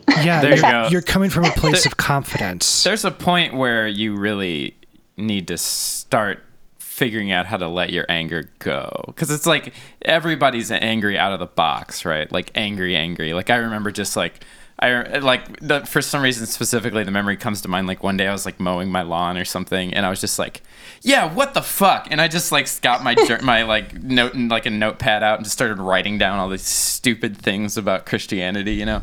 And it's like it's so it's so good to like have those moments where you feel free just like saying like this was fucking stupid. But like over time the goal needs to be to like let that anger go and like just put that all that energy into something new you know and God ruined my twink years. yeah i know you had great you would have been a killer twink brady you would have been a great twink Fuck this shit. you would have got you would have some weird ass stories Yeah. So Alice, um, I really like. So you've you there's some commentary on your on your website from you about like what it's like to be a Christian that knows the Bible really well. So we were both homeschooled. Brady was like really into it. We've both read the whole Bible. Or, I mean, we've all the three of us have all read the whole Bible. We know what's actually in there. Virtual high five. Virtual guys. high five. Yes. Hell yeah. And there's like there like even even back when we were like, you know, growing up and reading it and really serious about it, we like really either didn't understand certain parts or like skimmed over them. And now we like know it so well we can go back and be like, wow, this part was really fucked up. But there are so many people that are Christians, and it's usually the ones that like approach you about, you know, why you don't believe anymore or like how they're praying for you or whatever that just don't have any fucking idea what the Bible says. You know what I mean? And it drives me Yes. crazy. And it it's just any anyway, like you you just had some really good things to say about that. I mean, Oh, thank you. Yeah, it's it it boggles my mind why people would brand themselves with anything that they haven't read the literature of. yeah. Yeah. um, whether it's a political thing or in this case a religion Right. uh, it's it's something that i've i like i have friends who would identify as christian or use the language of christianity that have barely read their bible Yeah. and i've picked their brains being like they're such a mystery to me. I'm like, what? What is it with like how? It's like I want to pry apart their mind and be like, Yeah. how do you? Yeah, yeah. What? It, where? How? Why? This word Christian means something to so many people that it does not at all mean to you. In fact, you seem equally mystified by what it means to so many other people. Right. Right. But Wow. isn't that just language, though? You know, like all these all these words can mean something different Yeah, to any. for sure. But so some of it's just semantics. But I, I feel like to align yourself with a religion, to me, and again, me being just a very literal kid, I take it so seriously. it. It sounds I like get we were all kids who took things very seriously, and um, I still take things seriously. Absolutely. Uh, I don't know how not to. And so when people don't, when they're like, "Oh, it's just it's what it means to me," I'm like, "Okay, that's that sounds very beautiful, but I'm still so confused." Yeah. Yeah. Yeah. yeah. That's how I genuinely feel.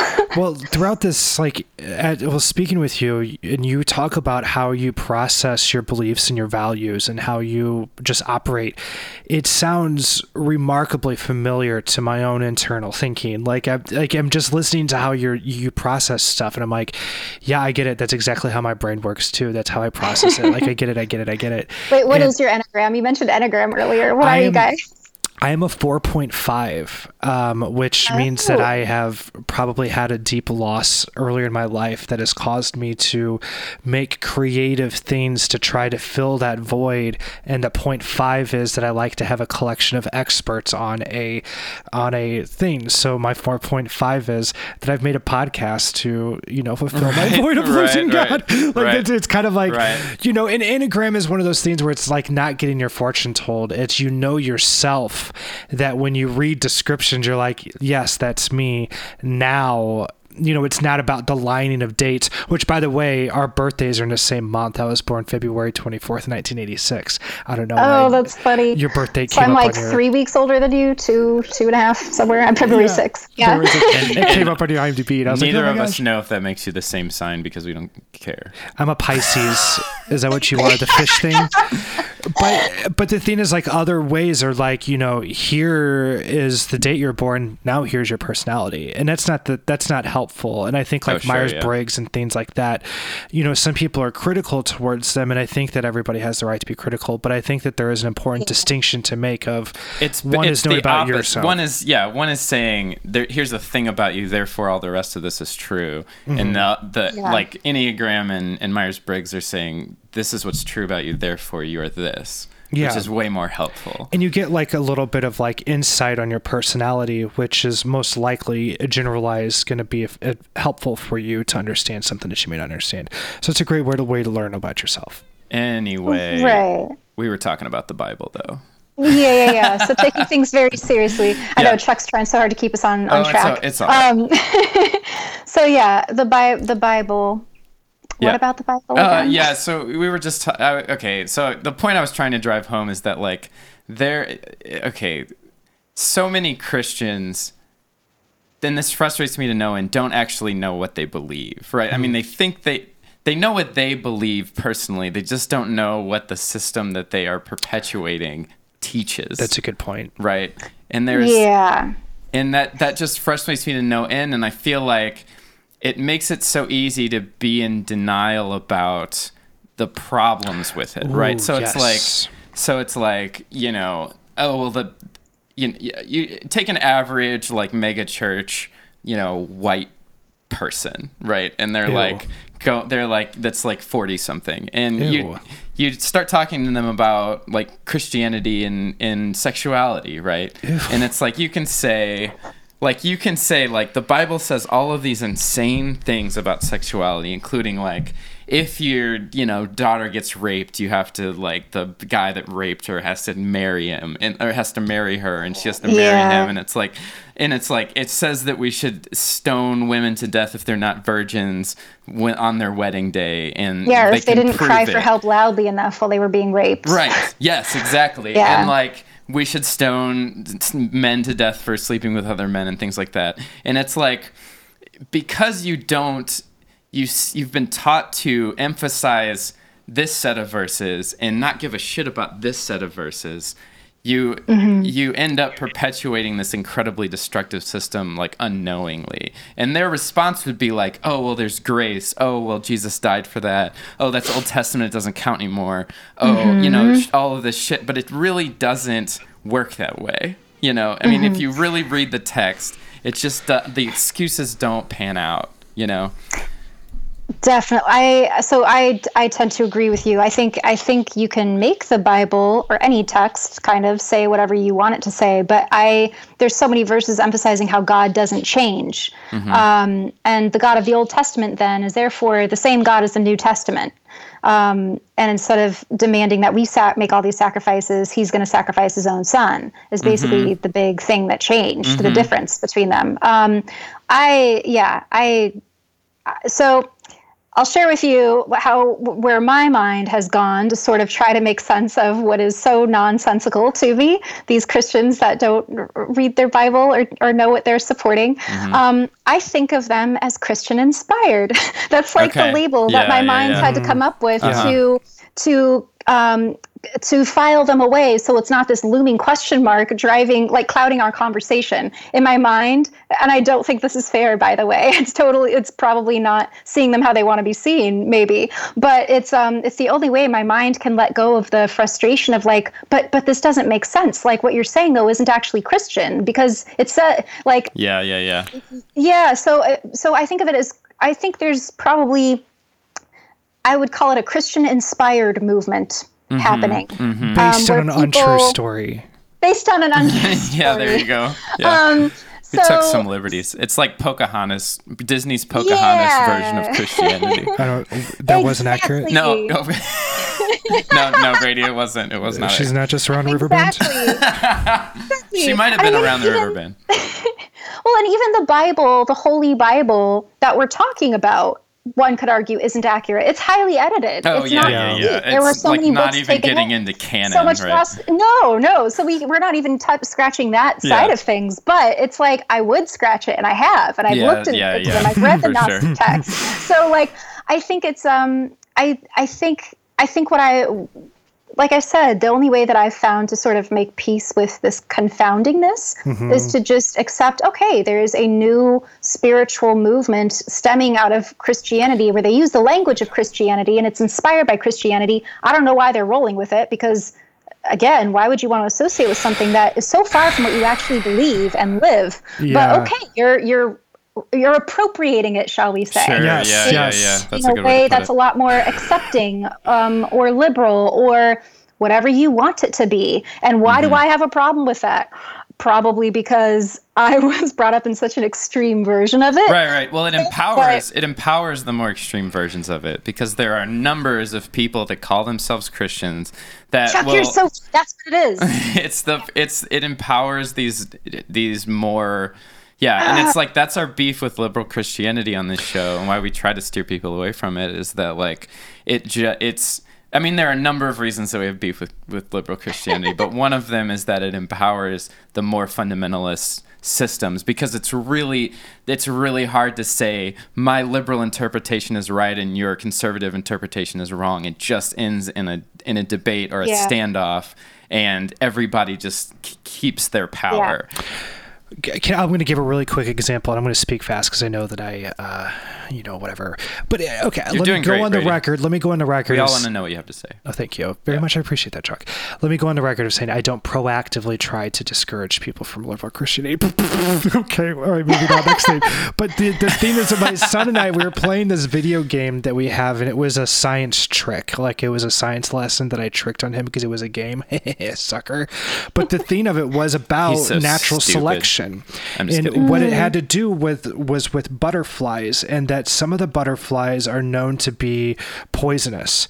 And so over the generations the butterflies that were adapting to look like the poisonous butterfly um, didn't get eaten as much because animals were trained not to eat that one. And so it benefited from the toxicity of that. And so knowing that we're not choo- we we're not butterflies we're choosing how our, our, our beliefs evolve. If we're mm-hmm. going to be valuing beliefs over whatever. And so that's how i kind of look at it now is you need to be self-aware right of like what you look like Yeah. with your belief system.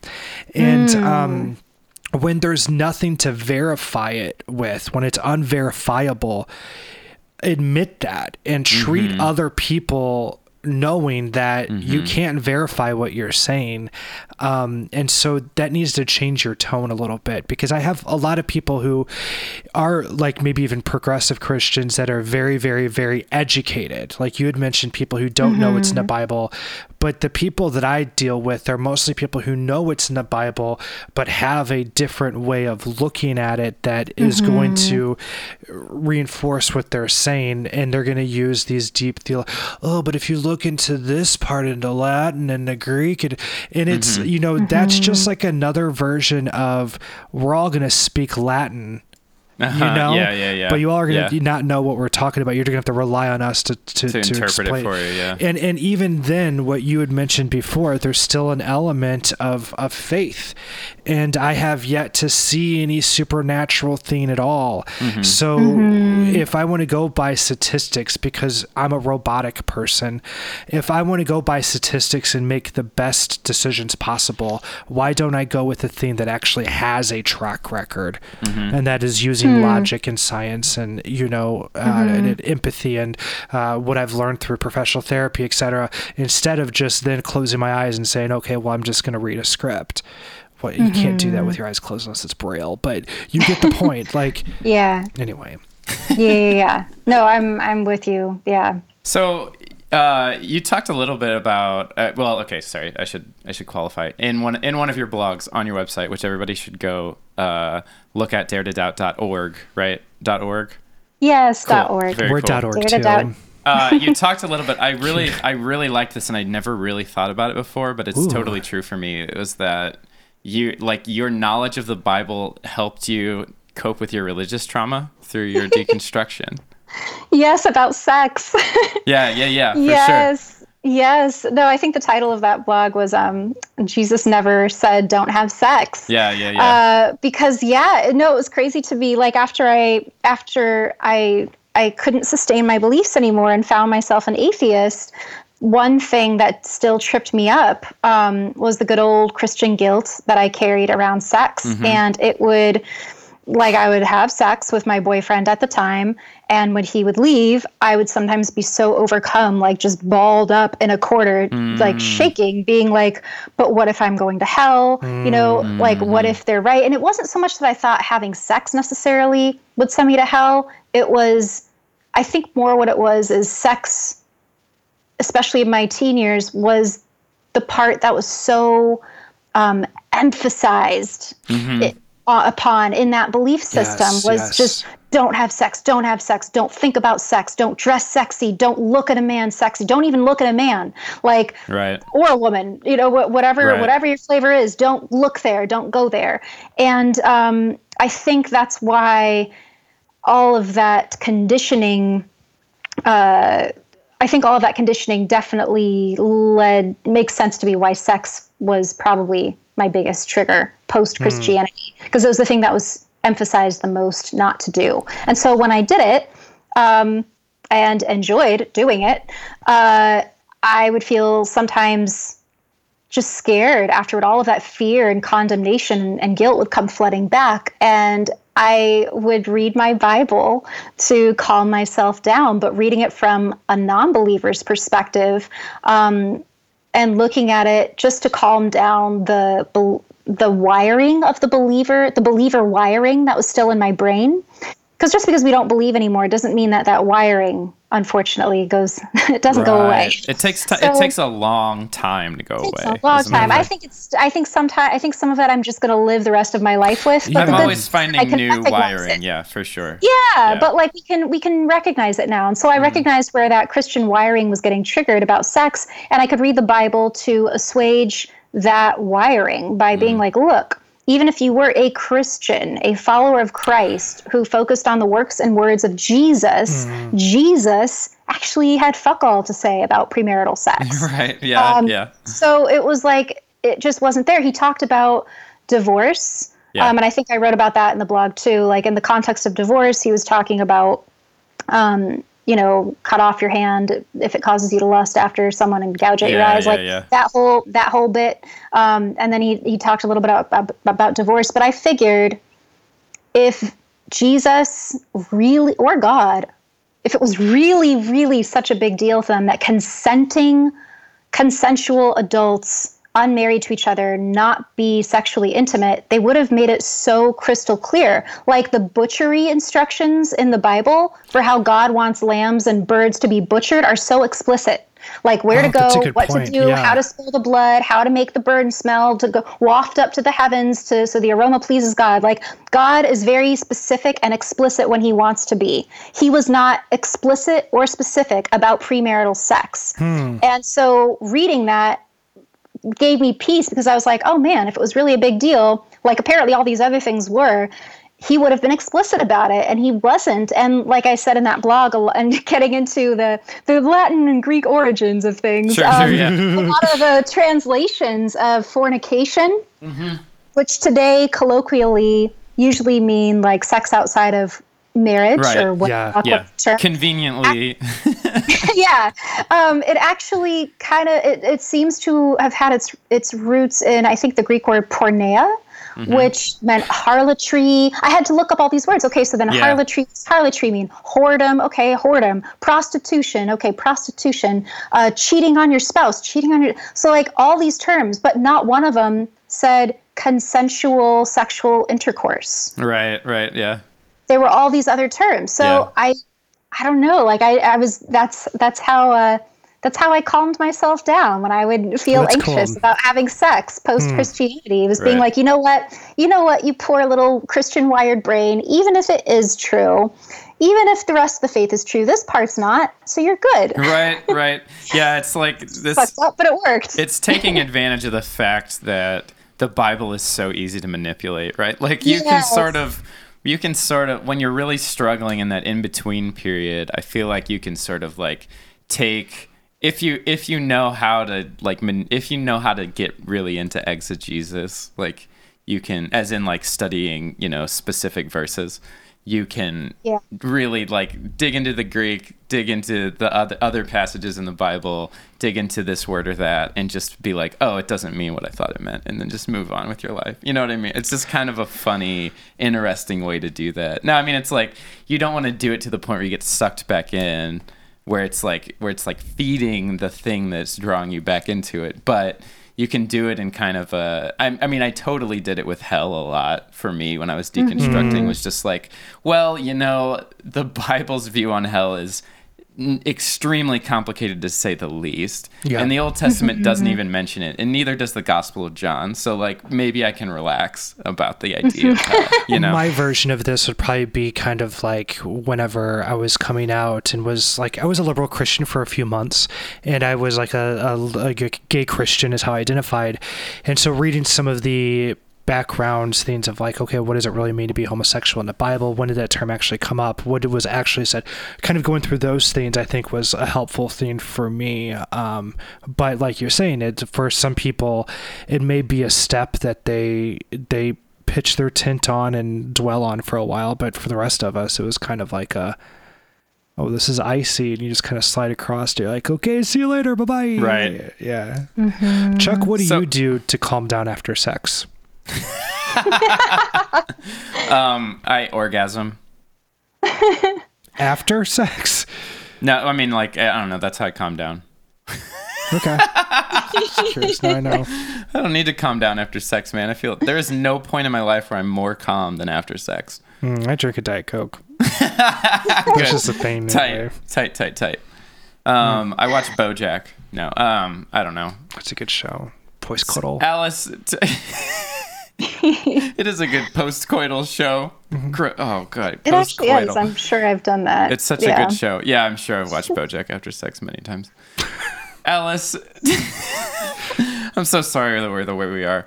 Can you? Don't be. This No, I is so love much it. fun. Can you uh, tell us about Dare to Doubt? Tell Yes, us about please. daretodoubt.org. I just want to say I I love like before you start, I I love certain aspects of it. You have uh d- like deconstruction guides based on different faiths, which I think Yes. is fucking awesome. It awesome. was brilliant Um and Thanks. quizzes the quizzes the, goddamn quiz quizzes Is so qu- the quiz is great. Oh man, I was so stoked about this website. So I love what you're doing. Tell us about it. Thank you so much. Um, that quiz took me so long to build. I'm so glad it's appreciated. Yeah. Oh, I would imagine. so- yeah.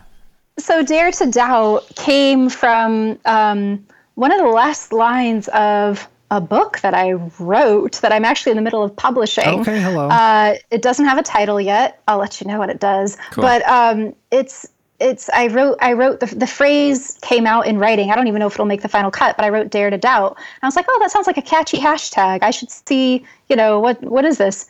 And it wasn't taken. The website wasn't taken. The Instagram handle wasn't taken. The Twitter wasn't taken. get it, I was get like, get it, get it, get it. dare to doubt. Like, how is this not? Yeah. Because this is like this is what I'm this is what I'm saying. Yeah, So yeah, yeah. um so I I got all the things, all the handles, all the domains. Um and like I said, I wasn't quite sure what it was going to turn into. I've always known that I wanted to somehow work in the space of helping other people who are in the throes of leaving uh, their belief system. And I basically created the site that I ne- needed to find when I was fresh yes. out. So there's so many sites that exist like that now, but back 12 years ago, I really don't think there was. And like I said earlier, even if there was, I probably would have been too scarred and leery of them to to see what they would have to offer in terms of um, support, mental health, community, all of that. So. Uh, but there's a lot of people that can't imagine deconstructing without the support of others who are in the process and i'm so happy that there are so many resources out there now for people and so i always imagined that i'd have maybe some sort of um, nonprofit foundation that would give grants to people to get therapy. Um, because I was in therapy for three years after I lost my faith. We'd never heard, me and my therapist had never heard of religious trauma syndrome. Um, and he was still able to help me with what I now see were exactly a lot of the symptoms. Yes. Uh, and therapy is really expensive. And I've been very privileged um, to have a career that's afforded me the luxury of being able to go to therapy um, with or without insurance at the time. And so uh, I felt like that was such a gift that I gave myself therapy that I wanted other people to have access to it, and I still do. And eventually, with Dare to Doubt, I have future plans for it. One of that is one of them is hopefully getting some sort of grant scholarship thing um, to fund counseling for people who are low income and can't afford it. Um, that's down the road. In the meantime, I really wanted to be able to at least point out to people where they could find a secular therapist. I don't know if you guys have experienced this, but uh, there's a lot of Christian therapists out there because it's very much like this. oh Um, yeah, we yeah we have a whole episode about we have a whole episode about the, problem with Christian therapists. Therapy? Any- yeah. Yeah, sure. well, and even non-Christian therapists, like they won't say they're a Christian therapist on their website. But Right. many people who care about shepherding a flock in Christian terms or nurturing, you know, the psyche of others in secular terms, like I think I think um, there's there are fortunately a lot of secular therapists out there, but there are also a lot of faith-based therapists who are privately faith-based. It's not even necessarily part of their practice. It's just and I've come across them by accident where all of a sudden, like, I can tell that what I'm saying is triggering something in them and that they're still a believer because they're telling their Yeah. the, the human side of them shows. And how could it not? We're all just human. Right, so, right. Um, nothing against them. I'm, I'm glad that they're there for the people who who they can serve and, and help. But for me, that was not obviously going to be helpful. Um, it invalidated anything they had to say because I felt like my, my mind goes no longer trustworthy um, believes in something that is completely made up and bullshit and harmed me and hurt me and is hurting thousands of others to this day. And unfortunately, my mind just writes that off. And I know it's an unfair judgment call, but it's also a survival call that I need to protect my trauma Yep. when the reason I'm going to therapy in the first place has a lot to do with Yeah. religious trauma. so Nailed it's it. uh, so I wanted there's the secular therapy project run by um, Freedom why from am I- religion.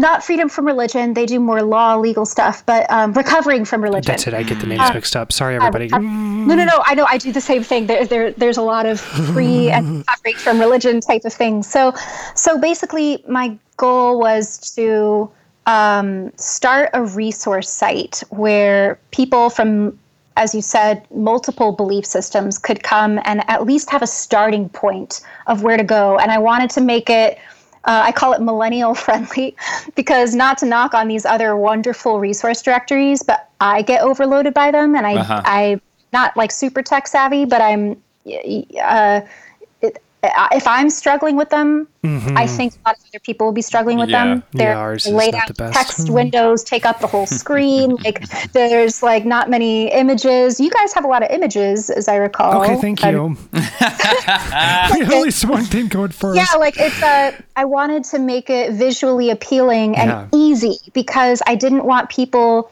to feel I feel the way I feel, which is completely overloaded when I go to most research sites. Like, uh, I'm scrolling, scrolling, scrolling. I click here. I don't yeah. know if it's the right page. So Right. I'm sure people could say the same thing about daretodoubt.org. Um, uh, I built it myself using Wix. Shout out to Wix for making this way easier. It's Hey, I think that's what we use too. I think it's super intuitive, but again, yeah. it's I, I love Wix. Um, but yeah, it's and there's like there's every time I go on the site, I see a a, a section where I'm like, ooh, ah, I need to change the layout of that. So I'm not saying it's perfect by any means, but for me, it, it met my own standards of, and I tested it with a bunch of people rigorously, being like, where do you feel confused? Was there anything that didn't make sense? Did a page link you to something where it shouldn't have? Um, I had a lot of testing through very generous friends and family um, who played around with it before I released it publicly. But yeah, I there's uh, I'm working on the Jehovah's Witness page now, working on a Catholicism page. Cool. Um, there's so many belief systems out there. Right now, I think I only have 7 um, and I went according to uh, the ones that that have a big population and or um, extremist needs. Like the, the Amish population is not big, but it's such it's such an extreme Right. isolated religious subculture that I feel and I feel like it's really hard. That was the hardest page for me to build so far because there are so few resources specifically Mm-hmm. to help Amish people, and the ones that there are. Get this, guys! They're Christian, so Oh, there's a lot yeah. of ministries to help the Amish leave the Amish church to join the mainstream evangelical Christian church. So it's been really hard for me. Like I, one of the things that I did when I built the quiz uh, is I wanted to make I wanted to allow people who are just dipping a toe into doubt or into questioning still feel hmm. like resources for them. I didn't want it to be so strongly atheist because I, like I said, for three years, uh, it was three years between my break with evangelical Christianity and atheism. And during that time, if I had found a website like Dare to Doubt and it made me feel stupid for even believing in any version of God, I wouldn't have Yes. felt safe there. That's a great point. That's a great point. I don't have an atheist agenda. I really don't. I think that faith is very real for some people, and I would never want to take that away from them. My only goal is to help the people for whom it is not real or not all parts of it are real and show them that, hey, you're not alone, first of all. There's so many people that are and will be exactly where you are. And here's some some people who know how to help you through that if you're looking for a counselor, if you're just looking to talk to someone, if you're looking for an in-person support Yeah. group in state if you're looking for books of other people who have also left islam or scientology or mormonism whatever it is um, here they are you know like dab a toe or leap off the wagon wherever you're at and that's why in the quiz i i, I ask i think one of the questions is um you know do you prefer secular only resources or do you prefer faith friendly i use the term faith friendly because I didn't want to say faith based, but like maybe maybe they're just not sure I that like that they're a lot. Sure, yeah, that's good. Yeah. Faith Can I use So that phrase? I like that. faith friendly. Please, I'm please, thinking yeah. about you. I'm thinking about myself deconstructing and like googling things and like not really uh, it's in 2015, you know, 2014 coming up with anything that like seemed to work. Like I remember finding a blog by a pastor or by- by some Christian that had like lived atheist for 2 years and then decided to go back, you know, and I'm just like, "Wait, this is not what I'm like after this is not what I'm about. I don't want to go back, man." You know, so I'm really glad that you're doing this, and and uh, and I hope that it becomes. Let's all just Google. Everybody Google it a, a lot. Everybody Google it five times today, right now. Oh, Get out your phones. What are you doing. Google it five times. No, just kidding. Um, but but we want it to work. We want it to be successful. And then you won't Thank be you so blind anymore. And then yeah, right, yeah. Wash Spit, your. spit on your phone and Google it five times, and then wash your eyes, and then you can see. Really quick, one of the resources that I saw was that, you know, that 14 year old atheist that just clobbers all the middle aged Christian men in debates. I saw like 15 seconds of one of his debates, and he said something about um, it really put in perspective how fucked up hell is and how fucked up God is for creating hell. And I was like, 15 seconds. And I was like, yeah. God damn it, I'm not going to be able to unthink that. Yeah, yeah. And that was towards the end. Hell yeah. Hell yeah. God damn it, the 14 year old. He did it. So, Alice, thanks so much for being on the show. This has been a good old time. And oh, uh, thanks so much for having me. yeah, you are a delight. Um, can, you- do you have any any Hollywood stories before we go? Just any like, I don't know. Brady, okay, can I just like I want to qualify this. Brady is like obs- is like knows everything about a, a lot of TV shows. So I'm probably on the spectrum, and this is my thing. yeah, that yeah, it's his, Like- it's a spectrumy thing. yeah. Okay. And, he, and he can list B list actors for days. Okay. Okay. You probably know way more than I do. I'm still playing homeschool catch up. Like, Brady, why don't Um, you tell us a story? No. uh, so okay, I'll tell a story. So one of the times, the biggest time that I ever got starstruck, um, which happens occasionally, uh, but I did not see this one coming. I'm at Trader Joe's with my brother. We're grocery shopping, and I'm getting ringed up at the checkout. And then I look, I like look to my left, and there's just this giant bicep, like right at my eye level. I was Dwayne, like, Oh. Dwayne Rock was- Johnson. I'm just guessing. me. I looked up, and I just seen the movie Munich, and it was Eric Bana, and I. And I had like just seen Munich, and I think he's really hot. Yeah. And so Yeah, I was just like. I was just so unprepared. I, I did some weird sort of like gasp and looked away immediately, of course, and like felt just super awkward. But uh, the best part though was on my little grocery route. The next place my brother and I went was Whole Foods for the spices that Trader Joe's doesn't have. And as I'm walking there, here's Eric Bana and his wife waving at me in the car, laughing like, "Oh, you're the same route." and I was even more dumb and starstruck than I was at the Trader Joe's. I was like, hmm. probably did some really stupid thumbs up. Um, but yeah, that. And, and then, I don't know, like other Hollywood moments. I feel like there's so many fun. LA is so fun to live in. There's so many weird Hollywood moments. Yeah. Um, I didn't get to go this year, but every summer before the Emmys, uh, my boyfriend and I get to go to this super exclusive Emmys party called the night before. And it's really, really, it's like walking into all of your favorite TV shows. You're like, oh, there's Sansa Stark. Oh, there's Lady Mary. Oh, Right. there's so so. Like, there's, it's just like walking into Netflix and Hulu and Amazon Prime all together. And it's an HBO. Like, it's just That's like great. all of, it's, it's, and you just feel like a little kid. And like, we both get imposter syndrome. We're like, what are we doing? I don't even know how, what are we, we're just going to go over here and eat all cookies and mac and cheese. Um, me too. And it's great. But, uh, cool. No, and that's all due to my my uh, boyfriend. I am his plus one because I haven't worked on anything in a while. But he's on a show called Station 19 Okay. on uh, ABC, which is a spinoff of Grey's Anatomy. Okay. Cool. Um, and so he's he's working and killing it, and I'm really proud of him. Uh, his name's Grey Damon. Google him. I'm in love with Grey. Damon. Uh, Grey Damon, yes. So he gets and invited to a lot of Hollywood name for sure. It is, and can you believe it's actually his really his real name? Grey that was one of the first things no, I I thought for sure that was It sounds like well, it, it's kind of derivative of of Robin from Batman because there's Dick Grayson and then there's another another because Oh, Because there's more than one Robin and Yeah, another yeah. Robin is Dick Damian. Grayson. So it- oh, okay. yeah, it's like Grey a very Damon. like yeah. Anyway, He's basically uh-huh. I'll- Robin. He basically, would, he would love that reference because he loves comics. He's like obsessed Nice. with comics and, and monsters. And you should see our house right now for Halloween. It's ridiculous. He went so with the Halloween decor. Um, he's making me play homeschool catch up with all the horror movies I never saw. So this month, October, there's there's so many horror movies out there. Um, but yeah, he gets invited to a lot of fun parties. I get to go with him, and we Cool. get to together share these imposter syndrome moments where we're like, "Where are we right now? What life are we living right now? This is so funny." that's so cool. Oh my god, that would be like my afterlife. That would be Very my good. afterlife. Yeah, that's your afterlife. well to like go to it for like 20 minutes and be like, hey guys, I just need to go take go home, take a nap. Speaking of go home and taking a nap, uh, we probably need to let you go and to you know let our listeners live the rest of their lives instead of listening to this goddamn podcast all the time. Um, on that note, uh, since you've had enough of this podcast, remember to uh, subscribe, rate, and review. I said that really slowly because I had to remember what the words were.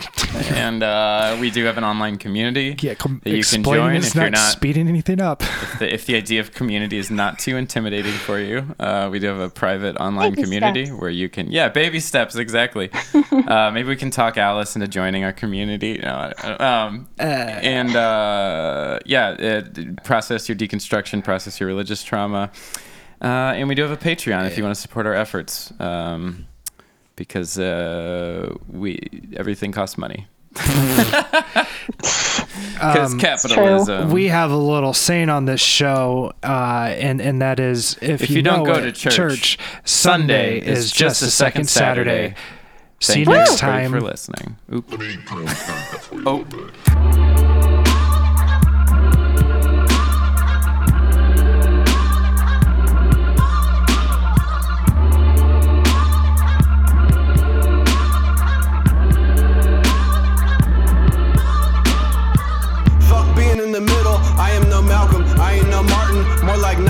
Spartans kicked out the garden. Back to back stab at God King and ask for his pardon. My mind trying to break out the margins, writing reflections on loose leaf. Listen hard, my jargon is Darwin. Inciting infections of unbelief. Like what in the hell is a spiritual walk? But meditating on TED Talks, elevating events that are non-stop. Circulating your views in a closed crop. Cutting verses up like a chop shop. With copies and signs like a bookshop. Pasted in like Bibles on backdrops. Feeling bad for shit on your laptop. It's a bad prop for holding beliefs in a sad